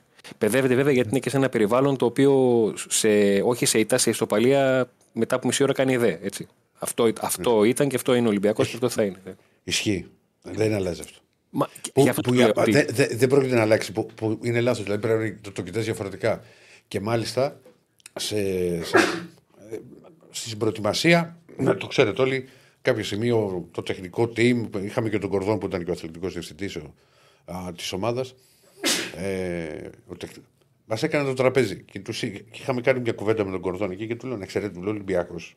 Είναι μια ομάδα η οποία θέλει 28 νίκες στα 30 μάτια πρωταθλήματος, οι δύο γκέλες να έχουν γίνει στο τέλος, αφού έχει κρυθεί το πρωτάθλημα. Να, το κύπελο, εντάξει, να το πάρουμε, αλλά δεν, είναι- δεν θα γίνει και ο, ο χαμός, θα γίνει μόνο να χάσουμε το τελικό και να, να φτάσουμε τουλάχιστον στους 8 της Ευρώπης και να παίζουμε και μπαλάρα. Λοιπόν, και με κοίταζε, μου λέει, Ναι, εντάξει, σε, το κοίταζε- καταλαβαίνω. σε ότι κοίταζε περίεργα, αλλά δεν μπορούσε να Φίλε, αυτό αυ- πιστεύω ότι θα γυρίσει, Δεν όταν θα γυρίσει στην πατρίδα του, αν γράψεις κάποια στιγμή βιβλίο για τη ζωή Ναι. του, θα κάνει ξεχωριστό κεφάλαιο. Θα πει όταν είχα πάει στην Ελλάδα, Θα είναι σίγουρα. ήρθε δημοσιογράφος και μου είπε. Όχι, αυτό, ήρθε, γιατί- Νόμιζα ότι είχα τη Real Madrid. Καλά, μου, καλά μου είχε πει ο, μου είχε απαντήσει ο Κορδόν ότι και στις άλλες ομάδες είχα νιώσει πίεση. Ναι, και Βέβαια σε- μου είπε και σε ένα σημείο, είχε πει και το πληκτικό, αλλά το κατάλαβε, μου λέει ότι και το, το μπαμπού λέει όταν είναι να το ποτίσεις. Του λέω, ναι. Θέλει για να το δεις κανονικά να μεγαλώσει αυτό, θέλει 6 χρόνια και 4 μήνες. Πήγαινε στη Πάγωσα, πάγωσα λίγο εγώ και σου στα 6 χρόνια Πήγαινε και στη 4 σειρά 7 μήνες. και πες τους όταν σου λένε Και- τον και το- μπαμπού και μου για να λέει- το ποτίσεις. και- Και μου κάνει. Πήγαινε. Ε, ε, εννοείται ότι δεν έχουμε τόσο χρόνο, αλλά θέλουμε υπομονή. Του λέω συμφωνώ ότι θέλουμε υπομονή. Εγώ δεν, του είπα ότι δεν είναι. Δεν, ξεκάθαρα του λέω δεν μπορώ να σας πω ότι είναι σωστό αυτό, αλλά έτσι είμαστε. Ναι, και ο Λουτσέσκου μια φορά σε ένα γεύμα μας είχε πει ότι παιδιά δεν μπορώ να καταλάβω γιατί λέτε ότι το παιχνίδι με τον Άρη είναι διαφορετικό από τα άλλα. Ε, και του λέμε, έχεις κανένα δύο ώρο χρόνο να, να σου μιλήσουμε λίγο για όλο αυτό. Ε, όχι, εκεί λες, πάμε στον επόμενο. Ναι, λοιπόν, αποχωρούμε. Ε, Είναι, είναι, είναι παθογένειε που καταλαβαίνουμε ότι είναι παθογένειες. Αλλά Τι ρε παιδί μου, αλλά έτσι είναι. Δεν, δεν, δεν, δεν μπορώ να το κάνουμε. Τι να κάνουμε να το και αλλάξουμε. δεν νομίζω να θέλουμε και να τι αλλάξουμε κιόλας. Ναι. Τέλος πάντων, όσον αφορά τώρα καθαρά το ρεπορτάζ, ο Πάοκ παίζει το Σάββατο το απόγευμα. Ε, Όπως και οι υπόλοιπες ομάδες που έχουν διεθνείς, τους περιμένει ο Λουτσέσκου. Αν και ήδη τον έναν τον έχει εκτός πλάνων, τον δήλωσε για να εκτίσει ποινή τον, ε, τον Ζήφκοβιτς. Και αρχίζουμε και κάνουμε, όταν λέω κάνουμε, να δούμε λίγο το τι θα κάνει ο Λουτσέσκου με βάση και το παιχνίδι της της Πέμπτης. Δεν έχει τον Μπαμπαράχμαν, άρα αριστερά θα είναι ο Ράφα. Δεν έχει το Κετζιόρα που κι αυτός είναι τιμωρημένος. Άρα στο κέντρο της άμυνας θα είναι ε, ο Έκον. Λογικά με το κουλεράκι να πάρουν δύο συνεχόμενα ε, παιχνίδια. Στα δεξιά η λογική λέει ότι θα παίξει ο, ο Σάστρε για να είναι ο Βιερίνια για το παιχνίδι εκεί με την, ε, με την Άιντραχτ. Στη μεσαία γραμμή είναι το ερωτηματικό αν θα προτιμήσει σε ποιο παιχνίδι θα βάλει το εντός αγωγικών καλό του δίδυμο, το ΣΔΟΕΦ ΜΕΙΤΕ. Ε, γιατί το έχει κάνει αρκετές φορές, το έχει βάλει και στο ελληνικό πρωτάθλημα. Για παράδειγμα, με την Αμπερντίν δεν ξεκίνησε με ΣΔΟΕΦ ΜΕΙΤΕ. Αν θα τους κρατήσει για την Γερμανία, που η δικιά μου λογική λέει ότι θα γίνει αυτό, οπότε θα πάει σε ΣΒΑΜ ε, τσιγκάρα. Με τον ε, Ζήφκοβιτς εκτός Δεσπότοφ και Τάισον θα είναι στα δύο ακραία. Είναι ερωτηματικό τι θα κάνει με τον, με τον Κωνσταντέλια και τον Μουργκ. Γιατί θυμίζω ότι ο Μουργκ ήταν βασικός στο παιχνίδι με την Άιντραχτ στην Θεσσαλονίκη, όπως και στο παιχνίδι με τον, ε, με τον Ολυμπιακό, σε δύο παιχνίδια τα οποία είναι τα, τα πλέον ξεχωριστά μέχρι στιγμής στη σεζόν ή έστω το τελευταίο ε, διάστημα. Για την κορυφή της επίθεσης, ο Σαμάτα έπαιζε με το, με το Μαρόκο και το λέω γιατί και ο Ολυμπιακός είχε παίχτη εκεί, οπότε καταλαβαίνετε. Οπότε είναι να έρθει και η λογική λέει ότι θα παίξει ο, ο Μπράντον. Για να, αυτά όλα θα είπα για να έχουμε ένα, ε, μια σκαλέτα ενδεκάδας, αν μπορώ να το πω έτσι, πρόχειρη, ε, με βάση και τις, ε, και τις απουσίες αλλά και το παιχνίδι της, ε, της Πέμπτης για τον ε, ΠΑΟΚ που είναι κομβικό γιατί αν ο ΠΑΟΚ δεν χάσει την Γερμανία ε, θα έχει στην τύχη στα χέρια του για να περάσει απευθείας στους, ε, στους 16 που αυτή τη στιγμή είναι ο μεγάλος στόχος για τον ΠΑΟΚ διότι η, η πρόκριση έχει εξασφαλιστεί για την επόμενη φάση. Το θέμα είναι αν μπορεί να γλιτώσει τον ε, ενδιάμεσο γύρο. Μάλιστα. Ωραία. Θα τα πούμε για αύριο, φίλε. Να είστε καλά, Θα καλή τα πούμε για συνέχεια. αύριο. Να είσαι καλά. Να είσαι καλά, να είσαι καλά, Να είσαι καλά, Αντώνη. Αντώνη. Ευχαριστούμε. Να Λοιπόν, πούμε ποιο- ότι έχει βγει τώρα στο σελίδα εδώ, το, το ψάχνουν κιόλας, αλλά δεν θα το προλάβουμε τώρα γιατί τελειώνει η εκπομπή. Ότι ο Ολυμπιακός είναι έτοιμος να προσφύγει στο ΚΑΣ. Προφανώς έχει μαζέψει ό,τι έχει για, να- για την ιστορία με το, το Ναι. τέρμι με τον Παναθηναϊκό. Ναι. Κάτι το οποίο είχε υποθεί μετά την απόφαση της Δευτεροβάθμιας Επιτροπής της ΕΠΟ ότι ο Ολυμπιακό θα προσφύγει α, στο ΠΑΣ και από επίσημα χίλια από τον Κώστα Καραπαπά, τον αντιπρόεδρο. Οπότε λοιπόν θα περιμένουμε. Μέσα στη μέρα θα υπάρξουν λογικά εξελίξεις επί του θέματος. Πάμε Άρη μπάσκετ. Πάμε Άρη Νίκο Παπαδόπουλο. Πάμε λίγο σφεράτα γιατί πάλι ξεφεύγουμε. Ε, οπότε θα τα τρέξουμε λίγο τα, τα ρεπορτάζ και στον Άρη και στον μπάσκετ. Έχει κοιμάται σήμερα στον μπάσκετ όπως είπαμε προηγουμένως. Στην Ευρωλίγκα. Έλα, φίλε. Γεια σας, τι κάνετε; Είσαι ο μόνος ο οποίος δεν έχει μέσα ομάδα. Ναι. Οπότε στα γρήγορα θέλω να μου πεις ποιον ψηφίζεις. Καλύτερο προπονητή για τις 11 αγωνίες και ανάμεσα στους 4. Λουτσέσκου θα Γιοβάνοβιτς. Ιωάννης. Γιωβάνοβιτς Οκ. και με τριγκάρει πολύ ο προπονητής του Ολυμπιακού. Οκ. Γιατί, όχι, κοίτα, να σου πω κάτι, αν ήταν, πήγαινε καλύτερα ο ΠΑΟΚ και παρουσίαζε κάτι πιο σταθερό, θα σου έλεγα Λουτσέσκου. Ναι, αλλά ο Παναθηναϊκός βγάζει μια σταθερότητα η οποία είναι ένα μεγάλο κομμάτι της ανοίξης του προπονητή. Ναι. Και, Ε, Σίγουρα είναι τη σταθερότητα. και είναι πολύ σημαντικό το ότι ο προπονητής έχει πολύ, πολύ μεγάλο ρόλο και λόγο σε όποια κίνηση γίνεται. Που παίζει και αυτό πάρα πολύ. Δηλαδή, είναι μια ομάδα που είναι μια ομάδα του Γιωβάνοβιτς. Δηλαδή, όλοι είναι μια ομάδα του Γιωβάνοβιτς. Και για μένα μετράει πάρα πολύ ε, αυτή τη στιγμή. Και γενικότερα, πέρα το ότι μου είναι πολύ συμπαθής, πέρα από τη συμπάθεια, από εκεί και πέρα πολύ, ε, κριτικάρει στην ικανότητα. Νομίζω ότι μέχρι στιγμής δικαίως, τώρα δεν ξέρω ποιο, ποιο είναι το πούλτη, ποιο είναι και το vibe του κόσμου. Εγώ πάμε Ο Γιωβάνοβιτς. Γιωβάνο βγήκε με 50%. Ναι, εγώ πάμε Γιωβάνοβιτς, ναι, όπως νομίζω πάνε και οι περισσότεροι. Εντάξει. Αλλά περιμένω να δω Ναι. Για και τον πάμε, πάμε Ολυμπιακό. στα του Άρεο. Ο Άρης ε, είναι πλέον σε μια δικασία αντίστοιχης μέτρησης. Ε, είχαμε σήμερα και μια προπόνηση στην οποία ο Μάντζη πολλά πολλά δεν έδειξε. Κρατάει κλειστά τα χαρτιά του. Τουλάχιστον σήμερα θα δούμε τώρα πώς θα το χειριστεί και αύριο. Γιατί η σημερινή και αυριανή είναι αυτές των τελικών δοκιμών για τον ε, προπονητή της ομάδας και το τι θα επιλέξει κυρίως σε μία θέση, θα πω εγώ. Δηλαδή πάλι στο χώρο του κέντρου που το συζητάμε κάθε φορά που ο Άρης παίζει, υπάρχει ένα κενό εκεί πέρα. Αν θα επιλέξει δηλαδή τον Μπάρντο που τον είδαμε στο Βόλο, που δεν τράβηξε νομίζω και πάρα πολύ, ή αν θα πάει σε μια πιο έτσι, σε μια επιλογή που θα του δώσει περισσότερη σιγουριά στα χαφ και να τον κάνει λίγο πιο compact, να παίξει δηλαδή με δύο εξάρια. Ένα σενάριο που αν το εφαρμόσει σημαίνει ότι θα πρέπει να βάλει το Βερφράτη μαζί με τον Ζούλ και τον Ταρίντα λίγο πιο μπροστά. Ε, ένα τρίτο σενάριο που βλέπω εγώ είναι μήπως κρατήσει τον Ταρίντα ε, μαζί με τον Βερφράτη και βάλει το, π.χ. το Μενέντε λίγο πιο μπροστά. Εκεί πέρα παίζει. Ε, αλλά και το να βάλει το Ζουλ του δίνω πιθανότητες σε αυτό το ενδεχόμενο. Θα δούμε και αύριο αν θα δείξει κάτι παραπάνω, γιατί σήμερα στο Βικελίδης που προπονεί την ομάδα, ως πρόβα ας πούμε, να το πούμε, του, του αγώνα, πολλά πολλά δεν, ε, δεν έδειξε ο προπονητής του Άρη. Μια αλλαγή πιθανότατα θα γίνει στα αριστερά της άμυνας, το λέγαμε και χθες, γιατί ο Φεράρι δεν έχει μπει ακόμα στις προπονήσεις. Αυτό το πρόβλημα στο γόνατο συνεχίζει να τον ταλαιπωρεί. Οπότε ε, ο Μάντζιος ήδη βλέπει τις εναλλακτικές του και συγκεκριμένα τη μία εναλλακτική που είναι ο Μάρτιν Μοντόγια, τον οποίο όπως λέγαμε και χθες τον έχει χρησιμοποιήσει και στην Τούμπα ε, πάνω στο Ζήφκο πολύ αποτελεσματικά. Ο Φεράρι πολύ δύσκολο το κόβο να παίξει. Το λέγαμε βέβαια και πριν το Βόλο, έκανε την έκπληξη, έπαιξε και με ένεση, πήρε και ρίσκο τότε ο Αργεντινός. Βγήκε και στον ίδιο, βγήκε και στον Άρη, αλλά αυτή τη φορά είναι πολύ δύσκολο να κάνει κάτι τέτοιο, να σφίξει πάλι τα δόντια, να παίξει πάλι με ένεση, γιατί θα είναι ακόμα μεγαλύτερος ο κίνδυνος μιας υποτροπής. Οπότε είναι πολύ πιθανό ο Μάντι να τον προφυλάξει, να πάει στην επιλογή του Μοντόγια, γιατί ο Ματαρίτα δεν είναι σε κατάσταση αυτή τη στιγμή να παίξει πέραν της φυλάσσης, είναι και τα, τα κιλάκια, ας το πούμε έτσι γενικά τα οποία έχει ο Κωνσταντινό. Αλλά το σημαντικό για το Μάτζιο είναι ότι με την επιστροφή του Φαμπιάνο και τον Τουμπάζο στην άμυνα έχει μια ισορροπία. Δηλαδή, ακόμα και ο Μοντό για να παίξει στα αριστερά δεν θα έχει ιδιαίτερο θέμα. Ε, το Μαντίνι έχει δεξιά συνήθως ο Παναθυνιακό Διονύση. Ποιον, Το, το τον. Μαντίνι έχει δεξιά συνήθως. Όχι, όχι Α. συνήθως. Σε κάποια μάτια έχει κάποια παίξει. μάτια. Συνήθως έχει τον Παλάσιος. Ε, ή- Συνήθως ναι. έχει τον Παλάσιος. Ή τον Παλάσιος, εντάξει, θα πάει πάνω ο Μοντόγια γιατί είναι και δύο πολύ καλοί ποδοσφαιριστές. Οπότε νομίζω ότι θα είναι καλό να έχεις και τον Μοντόγια πάνω σε αυτούς τους δύο παίχτε. Άσχετα που τα έχει ανάποδο πόδι. Ε, και από εκεί και πέρα εντάξει, είναι σταθερές επιλογές του. Μεσοεπιθετικά, ο Σουλεϊμάνοφ, ο Παναγίδης που γύρισε ανεβασμένο από την εθνική. Ο Μωρόν και αυτός επίσης που τον ε, μελετούσαμε χθες. Σε ό,τι έχει να κάνει με την προσπάθεια του Μάτζιου να τον βάλει περισσότερο στο παιχνίδι της ε, της ομάδας. Αν κύριε Στέφανε, έχω χρόνο για την καρτέλα, ρίχνω. Αλλιώς άστο. Ε, Θα Πάμε, τη βάλεις, πάμε, δηλαδή, αυτή πάμε. δεν είναι. Το γεφύρι της Άρτα. ναι, αυτή η Πάμε καρτέλα να τη μια δούμε. εβδομάδα την έχουμε. Λοιπόν, αυτή είναι η καρτέλα για την οποία είχαμε προειδεάσει και τον κόσμο χθες ε, και είναι τα νούμερα του Μωρών μέχρι στιγμής που δείχνουν ότι δεν είναι το κλασικό εννιάρι το οποίο θα κινείται μόνο στο τελευταίο τρίτο του γηπέδου, αλλά βγαίνει και πολύ μακριά από την περιοχή, βγαίνει μακριά από το χώρο ευθύνη του, είτε γιατί είναι στο, στο DNA του μέσα. Γιατί για μένα ο Άρης είναι ευλογημένος φέτος με έναν επιθετικό, ο οποίος μπορεί να είναι και κλασικό εννιάρι ανά πάσα στιγμή, αλλά και πιο περιφερειακός. Το δείχνουν δηλαδή οι επαφές που έχει ε, σε κάθε παιχνίδι. 30,6 επαφές είναι πολύ μεγάλος αριθμός για επιθετικό. Οι 337 επαφές που έχει συνολικά ε, μέχρι στιγμής στις 11 αγωνιστικές που έχει παίξει και μόνο 45 μέσα στην, ε, στην περιοχή. Βλέπουμε ότι έχει πετύχει 6 γκολ ο πρώτος σκόρερ, αλλά με 10 τελικές παραπάνω από ό,τι χρειάστηκε ο Ελκαμπίτη για να φτάσει σε αυτά τα νούμερα ε, και πολύ περισσότερο στον Ποντένσε, που και αυτός νομίζω είναι και πιο αποτελεσματικός παίκτης του πρωταθλήματος. Είναι πρώτος σε λεπτά στον Άρη με 1040, είναι ο μοναδικό που έχει τριψήφιο αριθμό λεπτών μέχρι στιγμή στην ομάδα. Και είναι φυσιολογικό γιατί είναι η μοναδική επιλογή του Μάτζη στο 9, οπότε δεν έχει και κάτι άλλο να κάνει ε, ο προπονητής ε, της ομάδας.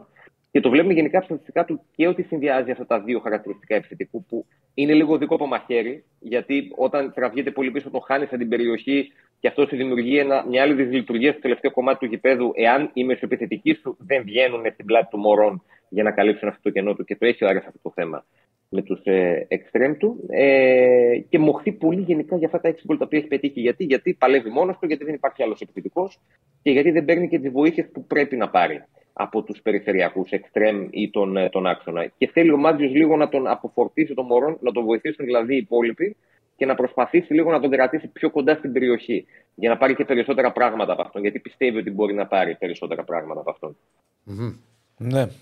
ναι.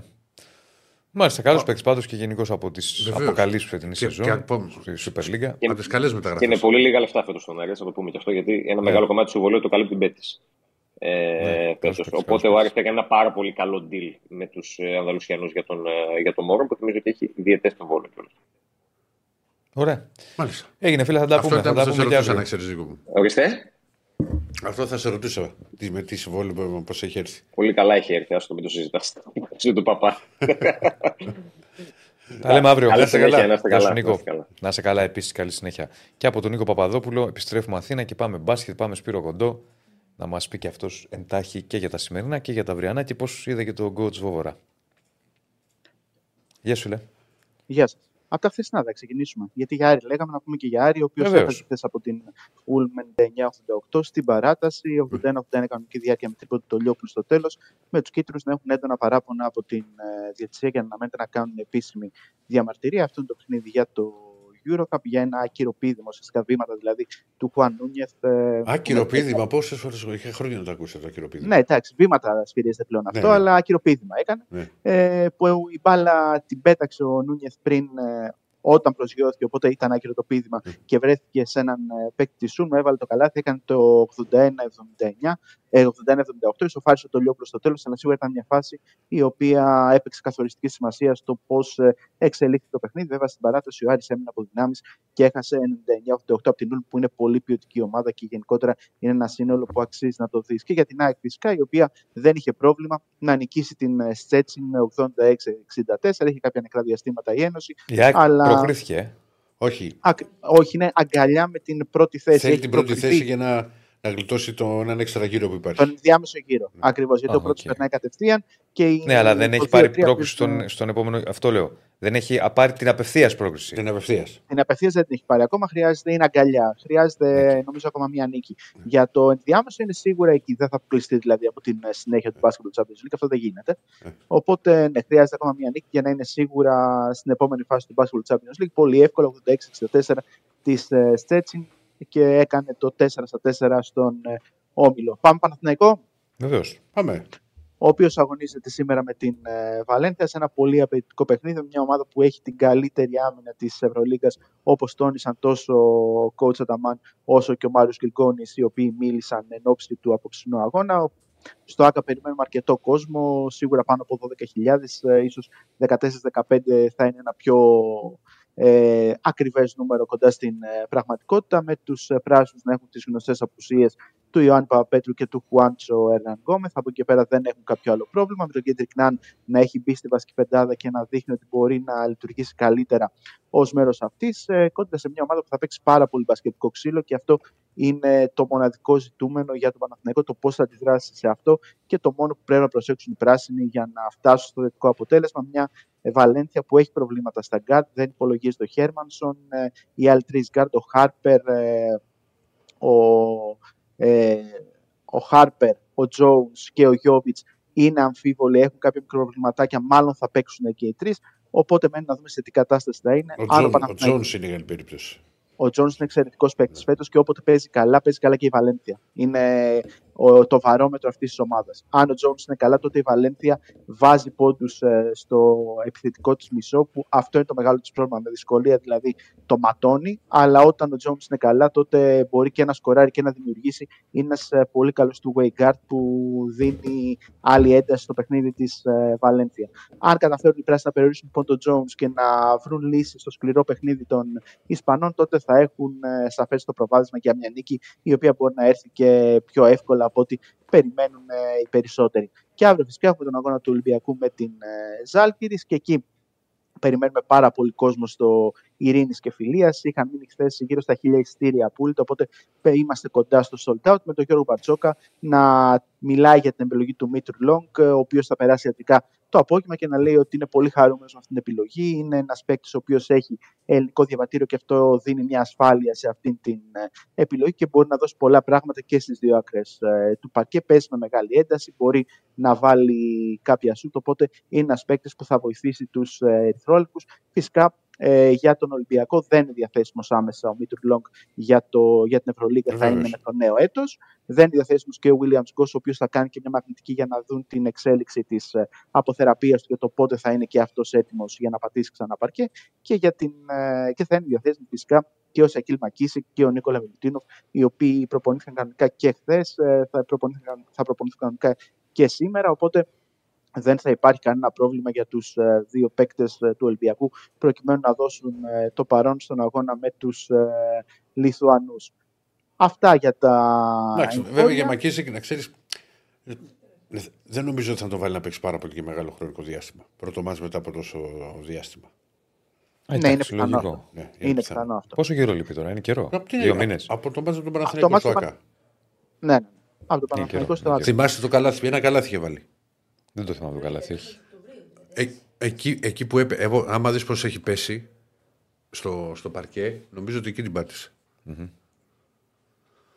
Και στα υπόλοιπα μια τζούρα από τα λοιπά. Ε, σύμφωνα με το Basket News, η Ελλάδα είναι ένα από τα φαβορή για να διοργανώσει προολυμπιακό τουρνουά θα είναι η Ελλάδα, η Λετωνία, η Ισπανία και το Πουέρτο Ρίκο, σύμφωνα με το δημοσίευμα του μπάσκετ, θα το μάθουμε και επισήμως την επόμενη Δευτέρα. Και στα του NBA, είπατε για Βεζέγκοφ, γιατί δεν πρέπει ναι. Είπα, είπα, είπα, είπα, εγώ γιατί, ότι υπάρχει μια πιθανότητα ανταλλαγής σε τριπλό σενάριο. Για, για τριπλή ανταλλαγή, αν ε, επιλεγεί να πάει στους ε, Raptors για αντάλλαγμα ε, Λαβίν και Σιάκαμ, ε, γενικά ο Σαράνια έχει γράψει ότι τρεις παίκτες ενδιαφέρουν αυτή τη στιγμή το Σακραμέντο.